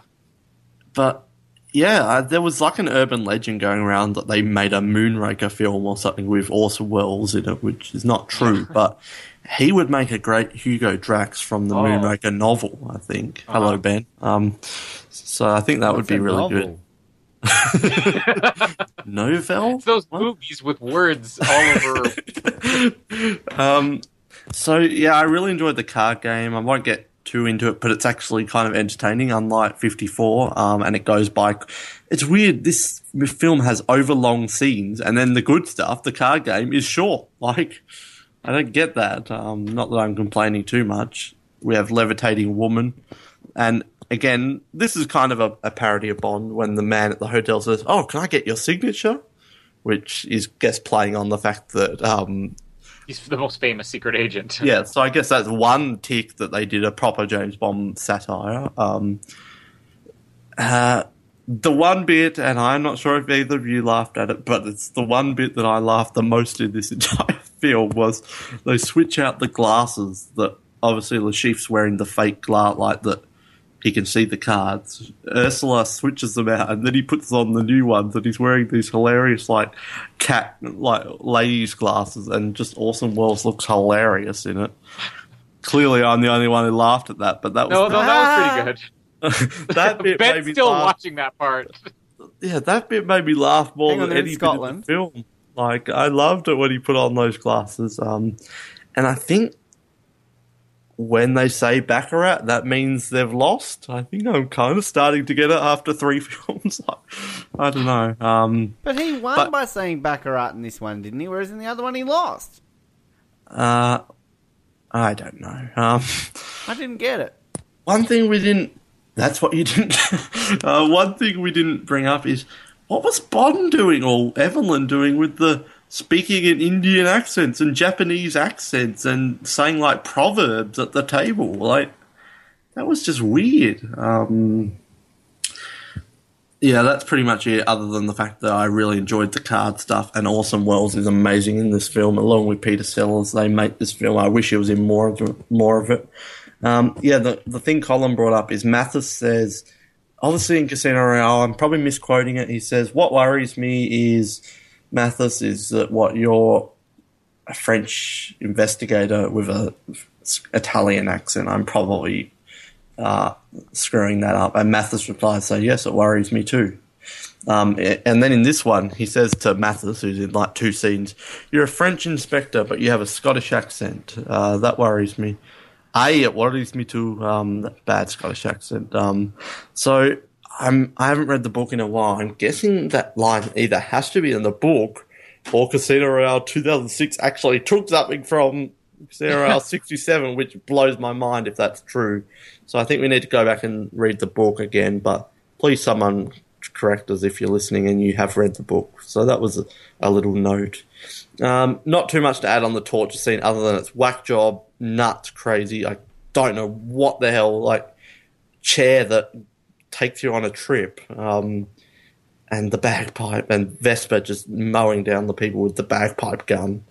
Um, and then the Le Chiffre getting killed by Smersh is such a, like, quick moment. And it's like, oh, well, there goes Orson. Uh, he was just starting to get good, and then it's like randomly just shot really quickly, and then they're out of there. But yeah, that's just the craziest scene in the film. And then, speaking of the craziest scene in the film, a flying saucer lands in Trafalgar Square, and I'm thinking, what the. F- um, my mind language, but what the fuck is happening right now? Um, it's crazy. I'm thinking, yeah, all right, they're kind of using the novel. A flying saucer lands in the middle of London. Bond runs in and he's uh, Moneypenny says, Bond, yes, I know an unidentified flying object. Uh, a knight captures Mata in a flying saucer, takes her off, and takes her to Dr. Noah's lair. Like, I get this is Bond parody, but even when you don't know whose flying saucer it is, and then even when you do know, it's crazy how Ben missed this scene a flying saucer in the middle of London with a knight stealing Bond's stepdaughter lover. Oh, oh I'm done. I like the card scene. 32 episodes in, and finally we have an apology for the language in this uh, podcast. Um, thanks, Noah. Um, yeah, I, I just went back and rewatched it. Um, I remember seeing something flying in the sky, and I didn't realize it was a. Sure, you did. Didn't see all the other bits before it. Um, again, you know what's great about this film is that it's making Die Another Day look like uh, on Her Majesty's Secret Service. So, um, No, it's not. I don't know about that. boy can dream. Try. Um, yeah. So why is he doing magic in the casino? um, Because Orson Welles doing magic tricks is funny. Well, I guess if there's one place you would do magic tricks, probably would be a casino. but why is he doing magic? He's the Yeah, not at. He's a wizard.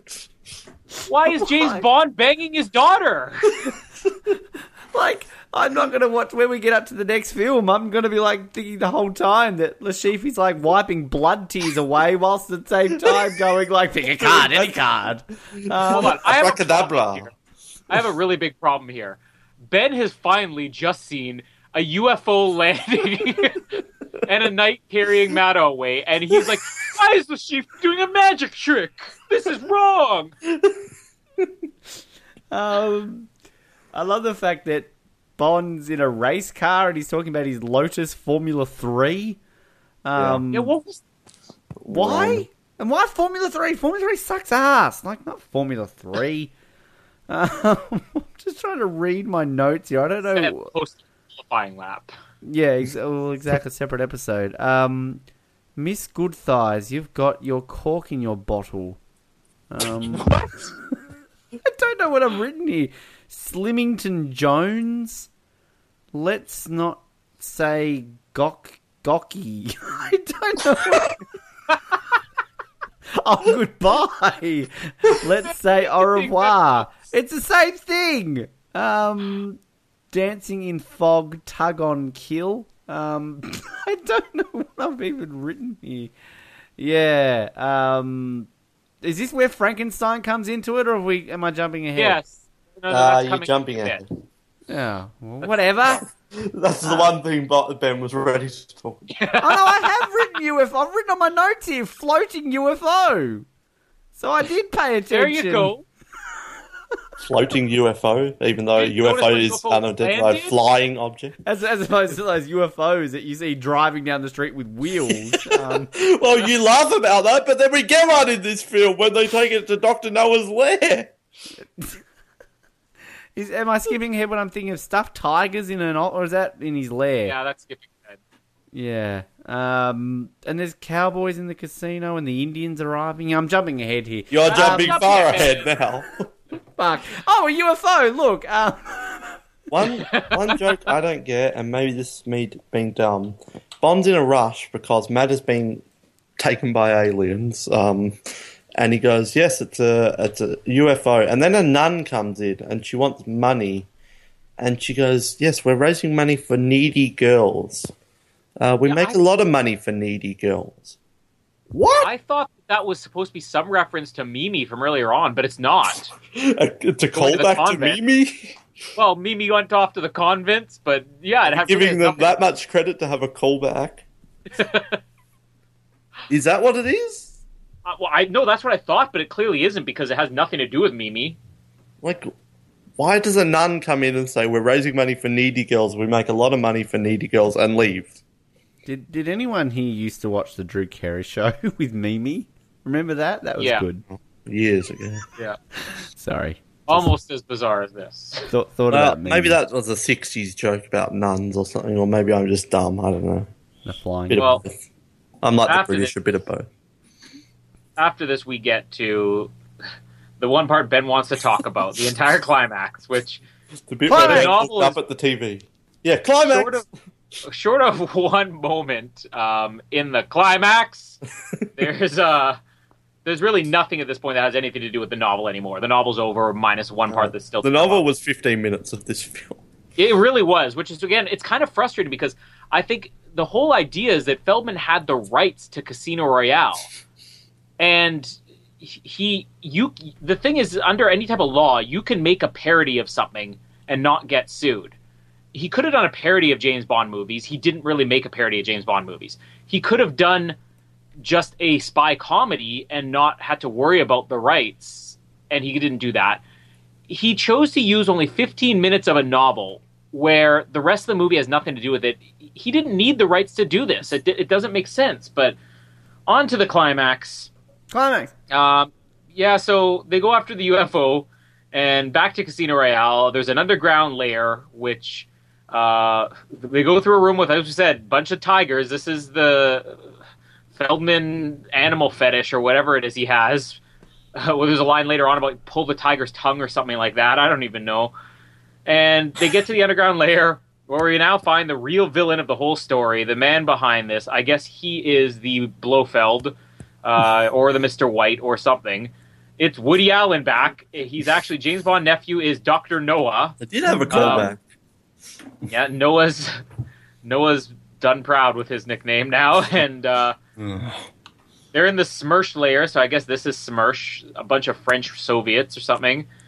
There's a, there's a bizarre scene where we're introduced to Doctor Noah, and Bond is explaining, you know, about him, and for whatever reason, Woody Allen is miming this entire scene, which leads. Uh, is it supposed to be Moneypenny he's with here? I lost track of who was with him in the sequence. Isn't it Mata Bond? It might be. It's somebody, but she basically comments, "Do you suppose he's a junkie?" Just when watching him miming everything. Oh, I Uh, like that. Yeah. Oh, which- wait. Well, wasn't Moneypenny who he brought along with him? I think it was Moneypenny here because I would have noticed Mata Bond with the short hair. Uh, I'm watching it now, and it is Moneypenny. Those Very- eyes, I can tell. Yeah. Oh God! Money don't Penny, you two pay attention suppose- to this film? Everyone knows that. um. So basically, I mean, I have very few notes. I only have a few more lines from this point on of notes. Uh, but it just perfectly describes the absurdity of the ending here. Bond escapes with the assistance of Frankenstein's monster, which of course is played by future Darth Vader, David Prowse, as we learned. That's cool. Why Debut is role. Frankenstein there all of a sudden? I don't know, but Frankenstein helps him escape by walking into a door. Why and not? uh, we have the one moment of the novel that still has relevance here, where you tur- turns out Vesper really is bad, and she turns on them. And this, uh, I'm not even gonna say evolves. This devolves into a climax filled Climax. with basically Woody Allen's character wanted this plan to. We, we've completely forgot there's another character here, the detainer, who was introduced around the time of Coop, and they both come back, and I don't know why they were there in the first place or gone, but he reveals the plan to her that he wants to set off something that's going to make every woman in the wor- world beautiful and every man in the world shorter than he is. So basically, his entire plan is just to make himself the sexiest man alive. Woody Allen. Um, he accidentally swallows a pill that's going to blow up himself and whatever else. And we have the madness climax here with cowboys and Indians, seals dancing on a tabletop, and a monkey licking a table. And it all ends with them all dying, all of the James Bonds in heaven, and then poor Dr. Noah sitting in hell. The end of Casino Royale 67.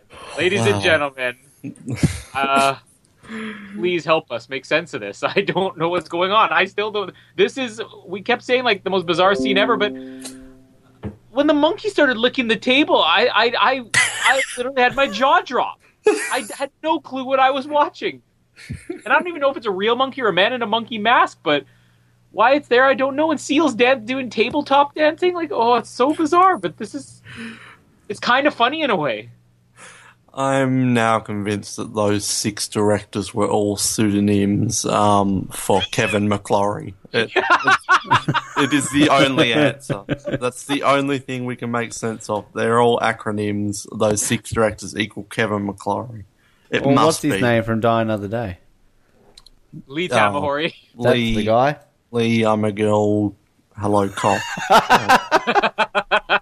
Lee Tamagotchi. He would fit straight into this film. I tell you what. Um, He turned it a Yes. bit more serious.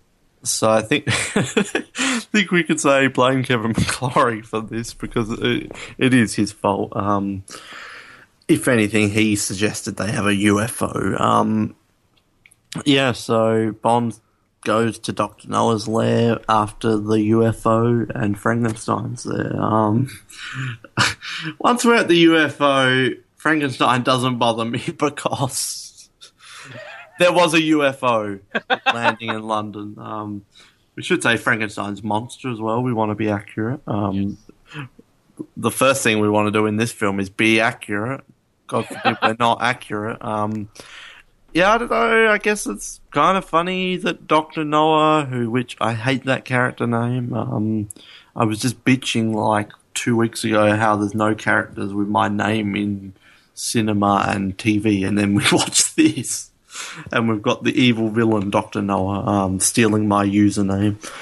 Um, and then he has an army of David Nivens as well. Did we mention that? Um, yeah, I don't have too much to add on this bit, to be honest. Um, Doctor Noah is a decent, funny. I guess the plan is dumb, but I guess it is supposed to satire stupid Bond parody, uh, stupid Bond plans. So I don't This think. I was sorry to interrupt. I was just gonna say this is the one segment of the movie that actually feels like a parody of Bond and not Yeah. just some weird comedy. Yeah, I agree with that. So I don't think we should get too off the rails with oh this stupid plan because I do think this is one bit that was supposed to satire and still falls flat, but does work better than most of the movie as a Bond satire.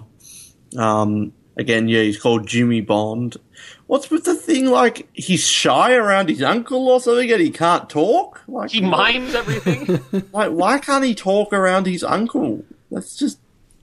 Does he want to get with him too? If you weren't my uncle, I would get with you. Um, I would put it past this movie. yeah.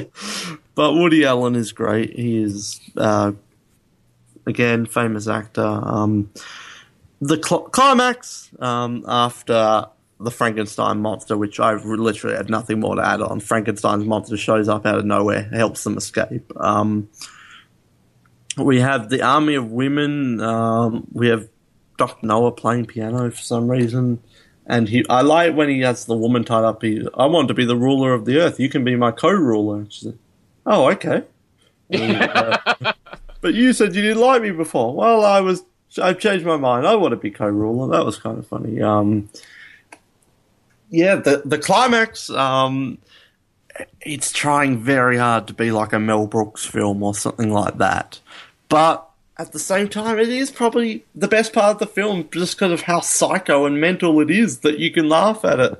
The Indians parachuting out of planes to come and help, and here comes the Americans. They cut to like an old western clip, like it, it's very Mel Brookian, but Is that the one where they like call the cops and you see like that cop character? yeah, like, the "Ding, ding, Keystone Cops are playing. Yeah. yeah, so this scene, I feel like they could have done more over the top gags here, but what they do do for the most do do, um, what they do. Leave it alone, Ben. what they do do for the most part. What,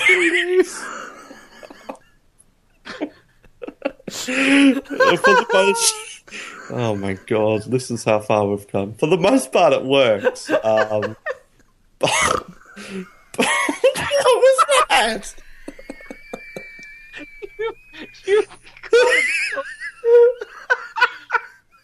ben just snorted up a bunch of coke to understand the. He's joining the party. I have tears rolling down my face.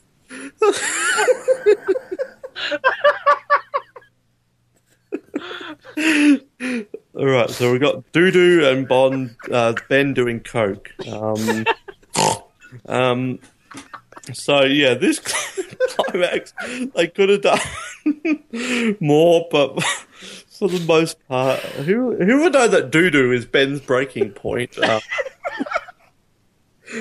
right, focus, focus. You the- get your tits out, it was. For the most part, all this works because of how silly it is. Uh, I love, yeah, here comes the Americans. Cut the clip of an American cowboy film. Um, cowboys and Indians fighting each other, bomb with a weird, like, uh, stare gun thing. Um, just so much going on. This would have been a nightmare to choreograph. Not that they probably did. They probably just said, "Oh, everyone fight, and we'll film." Um, yeah, a seal and a monkey. Um, the French are in there. I have to say, when the Indians were dancing at the end to the main theme, that was probably the bit where I laughed the more than any other bit of the film. I thought that was hilarious. That randomly out of nowhere, the Indians start dancing to the theme of the film. like, okay, and then the building blows up and every single person dies in the entire film. Uh, how fun. And then the singing in heaven is also quite funny with the main theme of the James Bond, so Casino Royale. Um, so I really enjoy the climax. Again, more of a failed Mel Brooks film, but it, it's funny. The Indians and the Cowboys, it's all funny, and it's one of the only bits that works in the film. And we also didn't mention the Goldfinger girls are in there as well. There's multiple people dressed up as uh, Jill Masterson, so there's that. But yeah, the end of Casino Royale, James Bond and David Niven won't return ever. That sucked. Um, good, good climax and UFO uh, Indian Frankenstein ending. Go Ben with your doo doo comments. I'm done. No, Doctor Noah out. I've sat here for like an hour and 40 minutes just to talk about this one scene. Um, this is brilliant. This is like, this makes the film worth watching to watch this last bit. I was, I was cacking myself watching this last bit. Like, Of course, now the- you're high as a kite. Of course you were. it's like the roulette wheel thing spinning around like a, a UFO. Again, UFO references.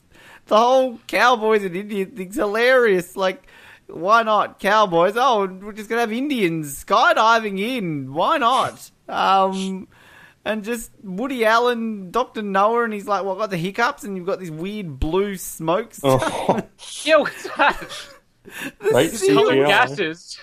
I fucking love the seals. And not only the one that's got like the 007 that's like going, "Hey, hey, hey, hey," but the two that are like on the bar that are just fighting and ripping shit into like, why? It's so. Why are there seals there? Like, what the fuck? Why is Um, there a monkey licking a table? with a wig on. Um, And doesn't Yeah, the seal have a 007 thing or something? yes, yes. And then like there's a bit there with David Niven and he's got that guy and he's like shaking his hands and every now and then he punches someone and then he shakes his hand and punches someone. And who's that like guard person? And he's like, "Do you speak French?" And he's all like, "Oh no!" And then he like reads a guidebook just to say something they've already said. It's just, oh, it's it's so funny. And I just, I have no idea why. This is like the cheesiest, dumbest part of the whole thing. But I just lose it when I see it. That guy just walked in and he's like, "I've been framed. This gun shoots backwards. I've just killed myself." it's not even funny. I didn't even know how to write that in my notes. Oh my god! And then he's got that random like the gold bit where he presses a button and it just goes around in a circle and kills everyone. And you've got the guy with the bloody pole with fire and like Colin's like praying that he just like lights everyone on Oh. fire and I was just waiting for it. It never happened. and then the whole thing concludes with like boom, dead bomb the casino royale. it's just the most fucked up shit ever. Uh, and then the credits you've got like, like them winking at the camera and oh, It's no I am- fish. I am yeah, could have been a fish. this again influenced by this movie, License to Kill. Um, oh my god, seriously, this is just. Oh, I want whatever they're having because this is just some whacked up shit. oh, we heard the snort. You, I think we just did. um, yeah, that's Casino Royale '67. Um, I want to do our rankings first, our unofficial rankings here first, because I think this podcast has changed my opinion, but let's throw to the intro here.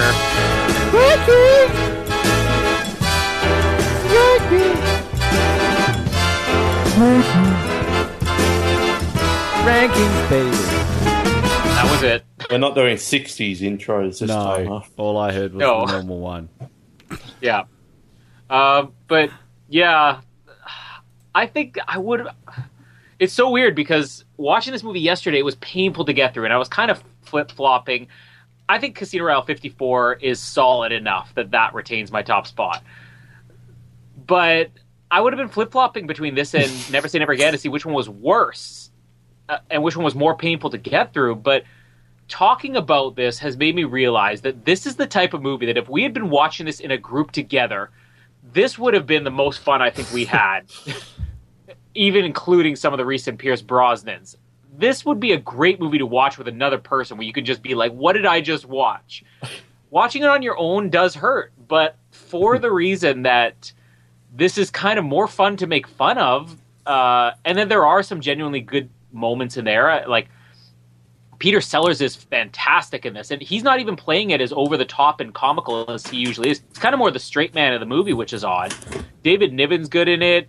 Ursula Andress, uh, I mean, she's back. She doesn't need to do much. It's Ursula Andress, and yeah, there's lots of good uh, cameos in there and everything. And uh, as we said, the the Bond girls are fantastic in this, and they actually get some good things to do. I mean, Moneypenny is quite involved in this. But overall, it's just it, it would be a riot to watch in a group, or this would be one of those midnight movies where you just get uh, you know this wild. Well, group someone together. has to live in Canada. Yeah, thanks, guys. Uh, We're gonna you actually had to be it right born now. over there, We but could get you on Skype while we sit on the couch. We could put you on the puffin bench. Like- yeah, yeah. We, pork? one this movie made me want to do commentaries one day to James Bond movies. so for that reason, I'll put this number two. It is not Casino Royale 54, but it is definitely more fun to watch than Never Say Never Again. Wow. Um, it's just we're ranking these three films. Uh, uh, yeah, you made some good points. This was a barrel of fun, and yeah, if you watched it with someone, um, it could be good. Uh, it was a very depressing thing to watch this morning. Uh, um, not a good way to start the day.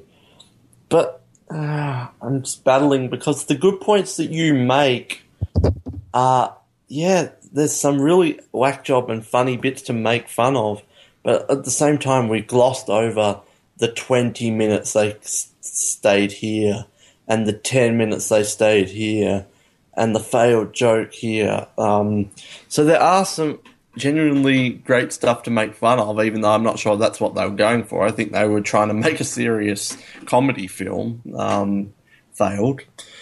But again, the cast is phenomenal as well. Peter Sellers is a good Bond. I'll just say it here. Um, David Niven is good in the film, and Woody Allen and Orson Welles is an amazing villain. Um, and Ursula is great as well, and Moneypenny, whatever the actress's name is, and Dennis and Kronstein and uh, Vader. They're all great. Um, but this is a terrible film. This is one of the worst films ever made. That being said, I don't think I would ever rewatch this film unless we were watching it in a group or we were doing a commentary. Then I, I agree with you. I could see that being quite fun, actually. But I think I found more redeeming things in Never Say Never Again, even if this was more fun to make fun of, because Never Say Never Again at least had some okay bits in it and some okay characters. So I think I'm going to have to put this last because even though this podcast was a barrel of fun, I think watching it didn't have great memories attached to having to sit through two hours. If this film was 90 minutes, then maybe I think it will probably definitely it would beat Never Say Never Again. But the fact this was two hours and 10 minutes, like it would be up there with some of the longest Bond films. It's just, it was too much and too absurd. But I have to say, I did enjoy doing this one though. Um, crazy film. Don't know if I'll ever watch that again. So where did you rank it? Third, Third. Right. Sorry. but it, it's a toss up though, really. Oh boy. Um. Well, you didn't watch the film, so you're still on two film. I watched forty three percent of it. Half of it.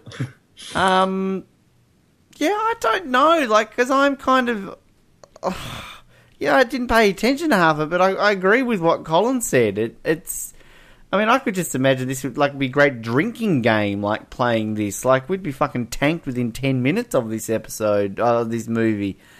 Um, but having said that, as much as I rip shit into Never Say Never Again, at least I made my way through it and didn't sort of like go, oh, I don't know what's happening here, what's going on, blah, blah, blah, blah, blah, blah, blah. It was just a piece of pile of dog shit. Um, and like the finale of this film's fantastic, but I guess I kind of can't rank this second because I didn't really pay attention to the majority of it. And yeah, isn't it weird how we're all just putting Casino Royale 54 at number one? Like a 50 minute episode of Climax is the greatest non official James Bond film in the history of It's not even a film, it's a TV episode. So. Yeah, that was unexpected if you asked me that a month ago. And what else is unexpected is the fact that I'm not having Never Say Never Again last. Yeah, I'm gonna have to go with Casino Royale third and put Never Say Never Again in second. Wow. Um, but maybe one time when Colin comes to Australia, I will pay attention and watch this film, and um, probably be drunk halfway through it anyway.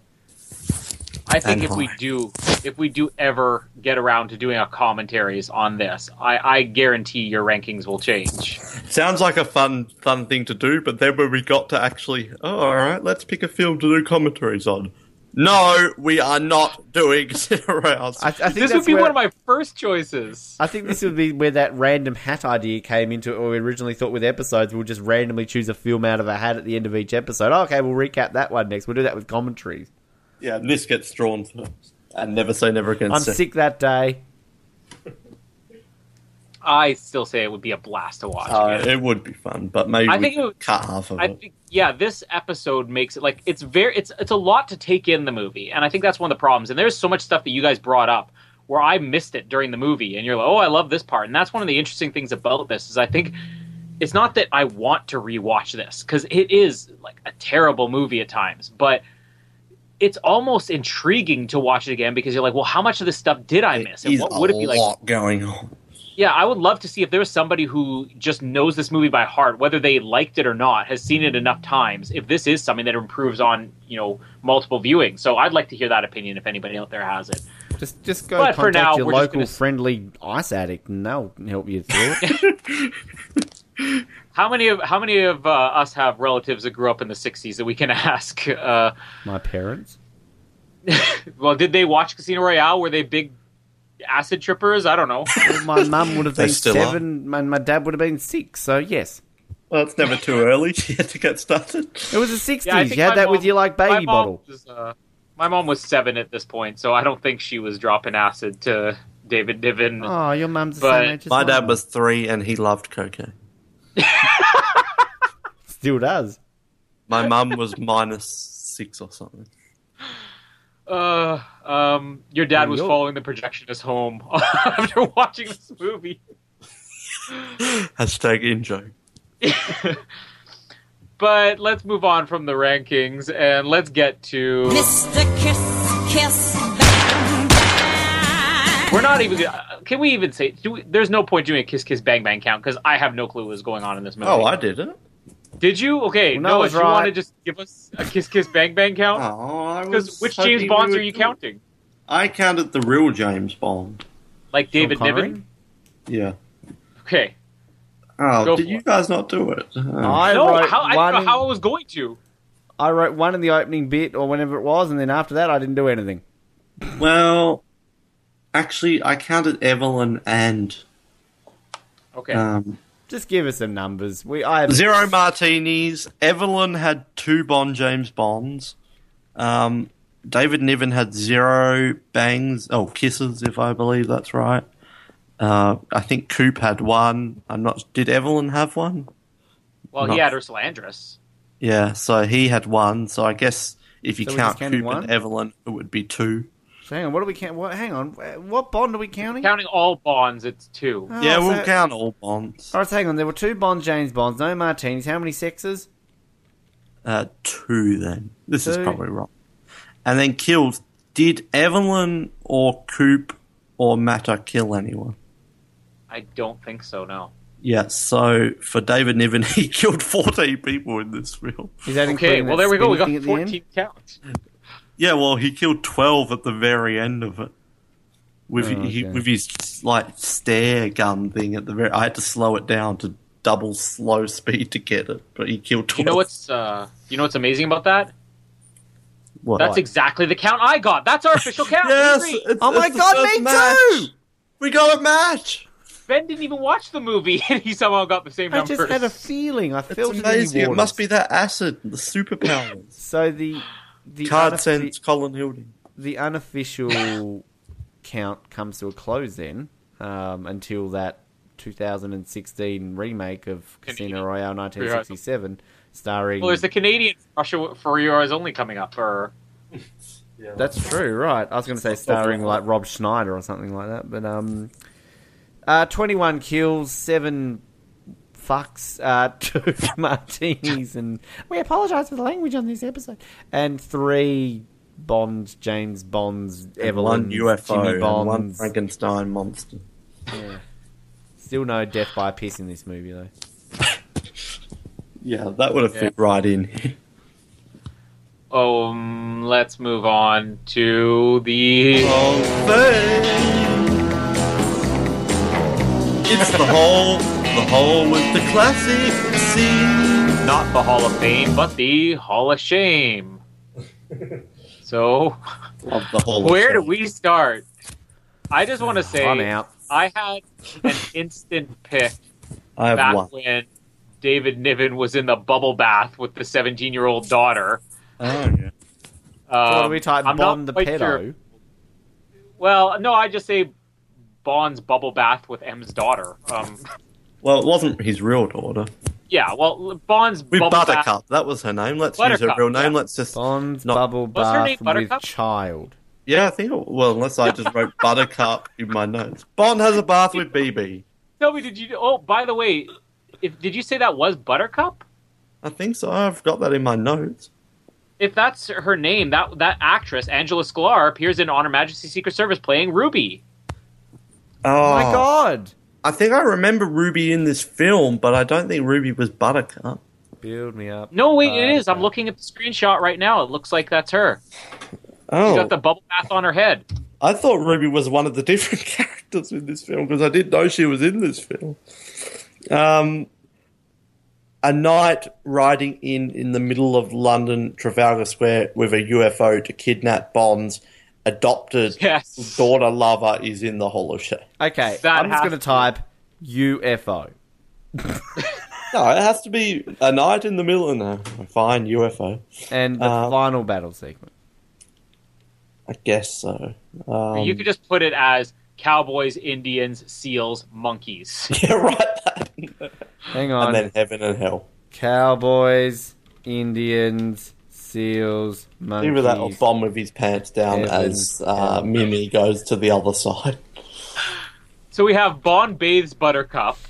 We have uh, the the a UFO, the knight on horseback riding into a UFO, and then cowboys, Indians, seals, cowboys, uh, seals, monkeys, heaven and hell.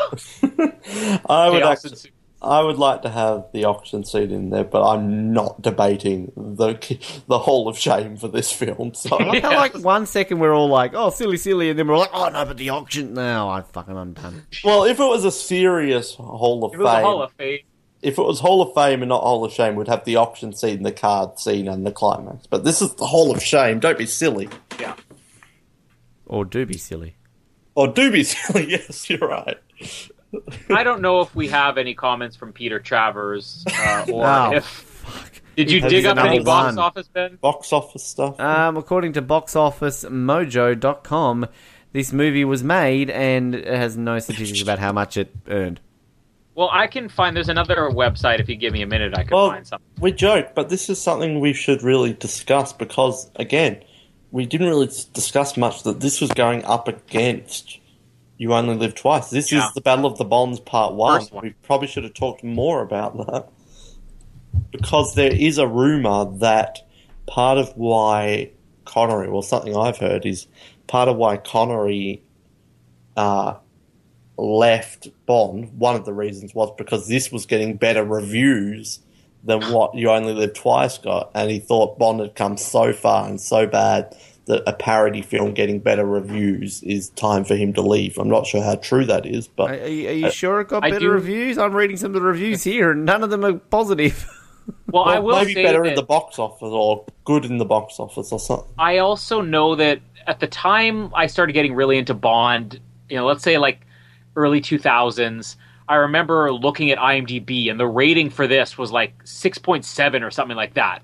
And now it's at a 5.2 at the time of recording this. So I think there was a generation that got this movie that's starting to slowly die off from their cocaine addictions right now. Twenty nine percent happens when I miss you, Mildred. Twenty nine percent rating on Rotten Tomatoes. yeah, but how many of those are recent ratings too? Yeah, But how many of them are from Mildred from 1967? Oh, actually, I I, do have I'm- some box office here though. I just want to quickly say, uh, once I finish recording this episode, I'm heading out to buy it on Laserdisc. Um, it was released in Nice. 1994. Ooh. Laserdisc. Well, I don't know if there's any special features because I don't actually own this movie, but if there are, I'd be interested how to did see. you watch it then, Colin? Um, I borrowed your copy, Ben. Don't you remember? I do, Colin. The copy I borrowed off Noah. but of course, that copy had no special features, and if it did, we just happened to Uh, miss it. I downloaded it. I, I have some box office here. Um, it didn't do that terribly. Yeah, that's the thing. Is it maybe didn't beat You Only Live Twice because Bomb was massive, but it didn't do bad. Is the point we should get across? Box office, it made worldwide Box forty-one office. seven. We want to do the, the No, There And not Peter Travers because even he's sad enough to not watch this. There you go. New theme for this episode. I'm not editing that. that Um, we just heard that. Can we just make that the Die Another Day one too? just forget what Peter Travers said about that movie. You mean Anyways, box play office this? No, Was that James Bond at Casino Royale? James Bond plays at Casino Royale. well, that's the new theme for the intro of our next episode. Now that I said, it. that's why I never sing on this show. Oh, I've Okay. learned that the hard way. Um, ninth place worldwide in 1967, 41 point, 41.7 million. You Only Live Twice made 111 million that year. Um, it was outgrossed by To Sir with Love, The Dirty Dozen, Valley of the Dolls, Guess Who's Coming to Dinner, Bonnie and Clyde, You Only Live Twice, The Graduate, and The Jungle Book. Every movie that outgrossed this has been considered a classic. Yeah, that this that day. is good. Yeah. What are the movies below it? the movies below it are uh, thoroughly modern Millie. Um, That's Mildred's only starring role. I've actually heard of that. Camelot, um, and Film a Guilt, uh, something Ah, in. French, I guess. The Born Losers and Best Picture winner in the Heat of the Night. That was the prequel to the Born Legacy. Born Losers was a It made biopic on me. This made almost twice as much money as the Academy Award winner for Best Picture that year in the Heat of the Night. Yeah, Well, I this so- was nominated for an Academy Award. That's the thing Yeah. we need to stress that this, even though we're laughing at it, it wasn't a failure. Um, Yeah. And Ben, you're a big collector. Uh, you can get the, the soundtrack to this film, and if I ever come back to your house, it will be destroyed. But uh, I like. I'd rather, I'd rather buy the soundtrack to this film than Never Say Never Again. No, it, it says here original stereo vinyl release of the soundtrack is still highly sought after by audiophiles. Um, Can, can you get it on Laserdisc? uh, yes, uh, audiophile. This, that sounds a bit wrong, um, but yeah, you really would have that theme of the however it It's goes. better than over- ever from Never Say Never Again. what was that, Scoop? I'll also say though, I would rather listen to James Bond plays at Casino Royale than Yeah. Never Say I Never. liked that Say song, Never though. Again. I actually do like that song. never again. Yeah, I think the biggest problem with the soundtrack, if we're going to make a complaint, is just that they use the exact same theme over oh. and over again. It's just, yeah. Which you're going to be hearing in about Ugh. four minutes here. But we can move on because now we can give our official preview for 2006's. I'm not going to call it a re- reboot of James Bond, but of this remake of the 1967 film in production, Casino Royale. Um, I'm, I'm even more excited to watch this movie now after watching these last two. Uh, I think for one thing, the story has always been solid, and the one interesting thing is coming off of this movie and the 54 one. I have to say, it makes me really glad that these movies were made going forward because, as you said, there was an attempt to get Broccoli and Saltzman on board with producing Casino Royale along with Feldman, kind of like they did with Thunderball. And I guess maybe because of the experiences they had with McClory, they didn't want to do that. Had they done that, we probably would have gotten a lazy Casino Royale effort somewhere in the late 60s, early 70s. This would have been relegated to a Roger Moore, and it would have included nothing from the movie or nothing from the book at all. And the fact that these movies were made like the the TV show so long before Bond and making it American, and the fact that this was done just as a complete farce, it made for Casino Royale 2006 to be something special. And when they finally got the rights back, which of course has more to do with the fact that this movie was owned by MGM and MGM bought out uh, United Artists or whatever. So I don't know if that had something to do with it, but the Casino Royale rights going back, it happened just at the right time, just when Die Another Day took it too far. They needed a reboot. Casino Royale was the movie that they always wanted the rights to, but I guess would agree to it too late. And had this movie been made serious, I don't think we ever get 2006 Casino Royale. And if we do, it's not done as faithfully as it was. So for that reason, I'm excited. And I'm really pumped to talk about the 2006 one now because we've talked about the story and we've talked about Le Chiffre, and now we get to the real deal. Yeah, I'm getting a bit freaking sick of Le Chiffre and uh, Vesper and Mathis at this point. Um, and that freaking James Bond. Um, yeah, you're completely right. That's part of the reason why Casino Royale 2006 is such a special film and why it's one of the most iconic. Also, another reason is because it's a freaking good film, but um, it was a very long time coming and it was a big deal when it finally got here. Um, I was against doing these ones first. Kind of glad we have done them now, and I do think it was important for us to do them because they do have a lot of context to the history of the James Bond franchise. Um, and I found it a treat to go back and watch them at least the the fifties one because that was really something different. Um, but I still think it's important. Like I saw Cable bitching on Facebook. Oh, why are you watching that? Like it's important to watch. I think. Um, and I don't know if I'll ever see it again, but I'm glad I did watch it. Um, and you do see traces of the plot. It's not like this was a parody film and they didn't use the plot at all. So we're going to be watching the same plot three times in a row. And just as as film geeks, I guess it's interesting to watch how the same plot is done in three different, completely different ways on a TV movie in the fifties, uh, parody, satire, attempted film in the sixties and then a rebooted of a beloved franchise in 2006's. Um, so it's been an interesting thing to do, and we'll never get to do anything like that with it again. Um, so I'm definitely looking forward to getting to the Daniel Craig's, um, especially Casino Royale. I think I've already talked about it, so I won't dwell on it too much. But I do want to say I'm glad we did these ones and it's just going to make it all the more fun and all the more interesting to watch 2006 Casino Royale as well, um, because there are so many adaptations, and maybe we'll even read the novel again. There you go, some homework for you, Ben.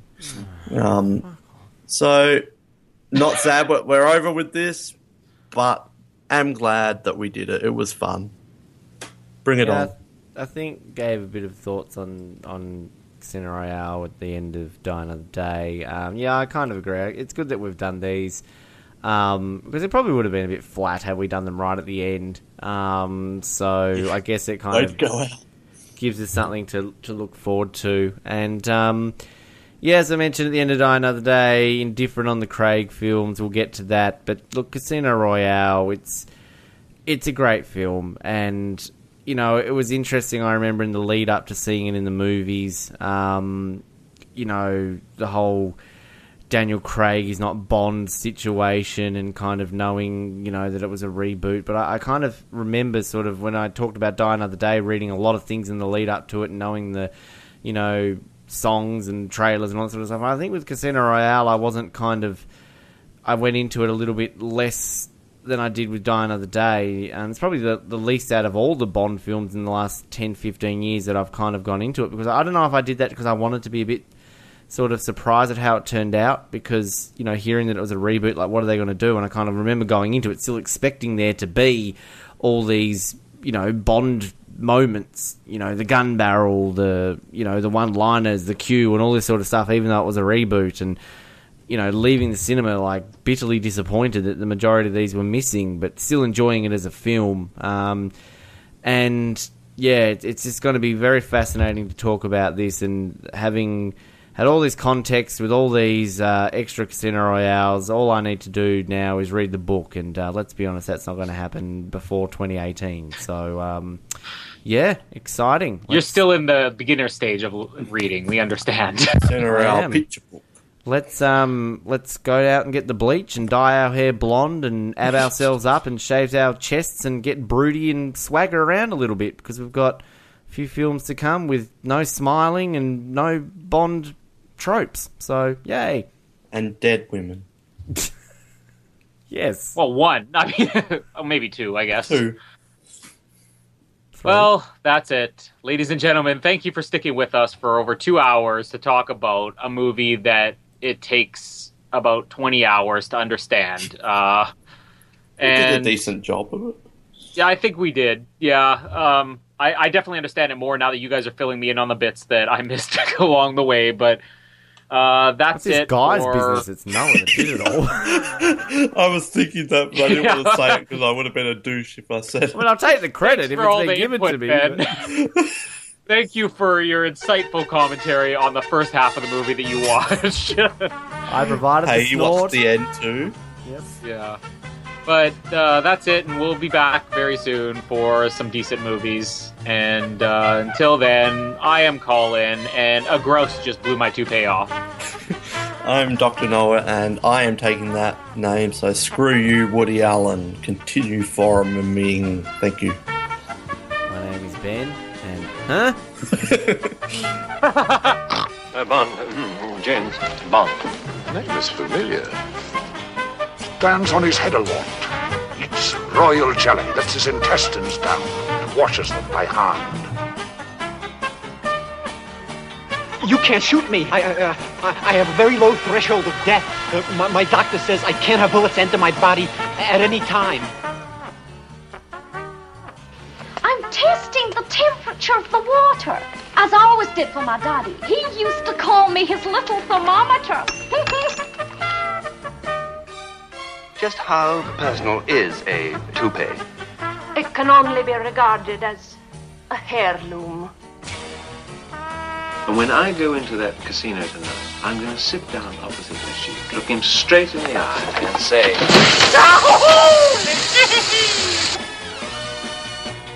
It's getting very cold. My daddy likes it hotter.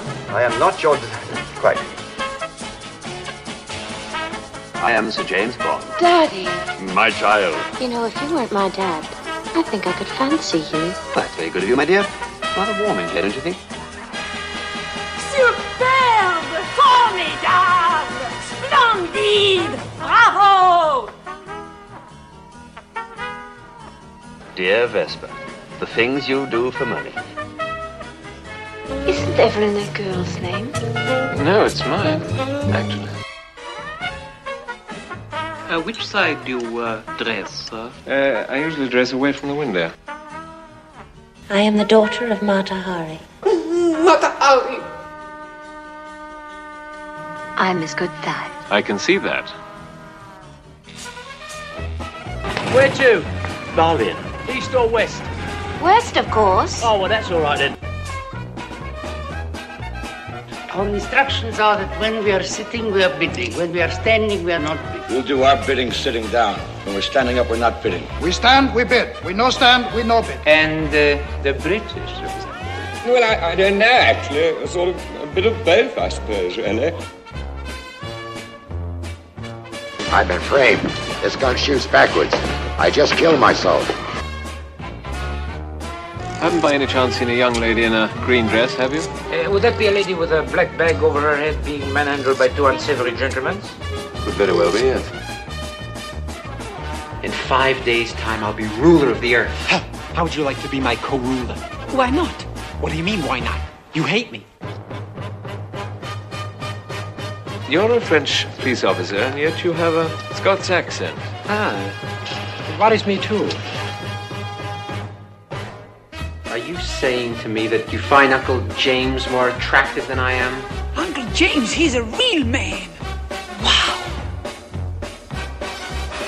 200,000 American dollars. 100,000 pounds. A wagon load of vodka. 70 million tons of rice.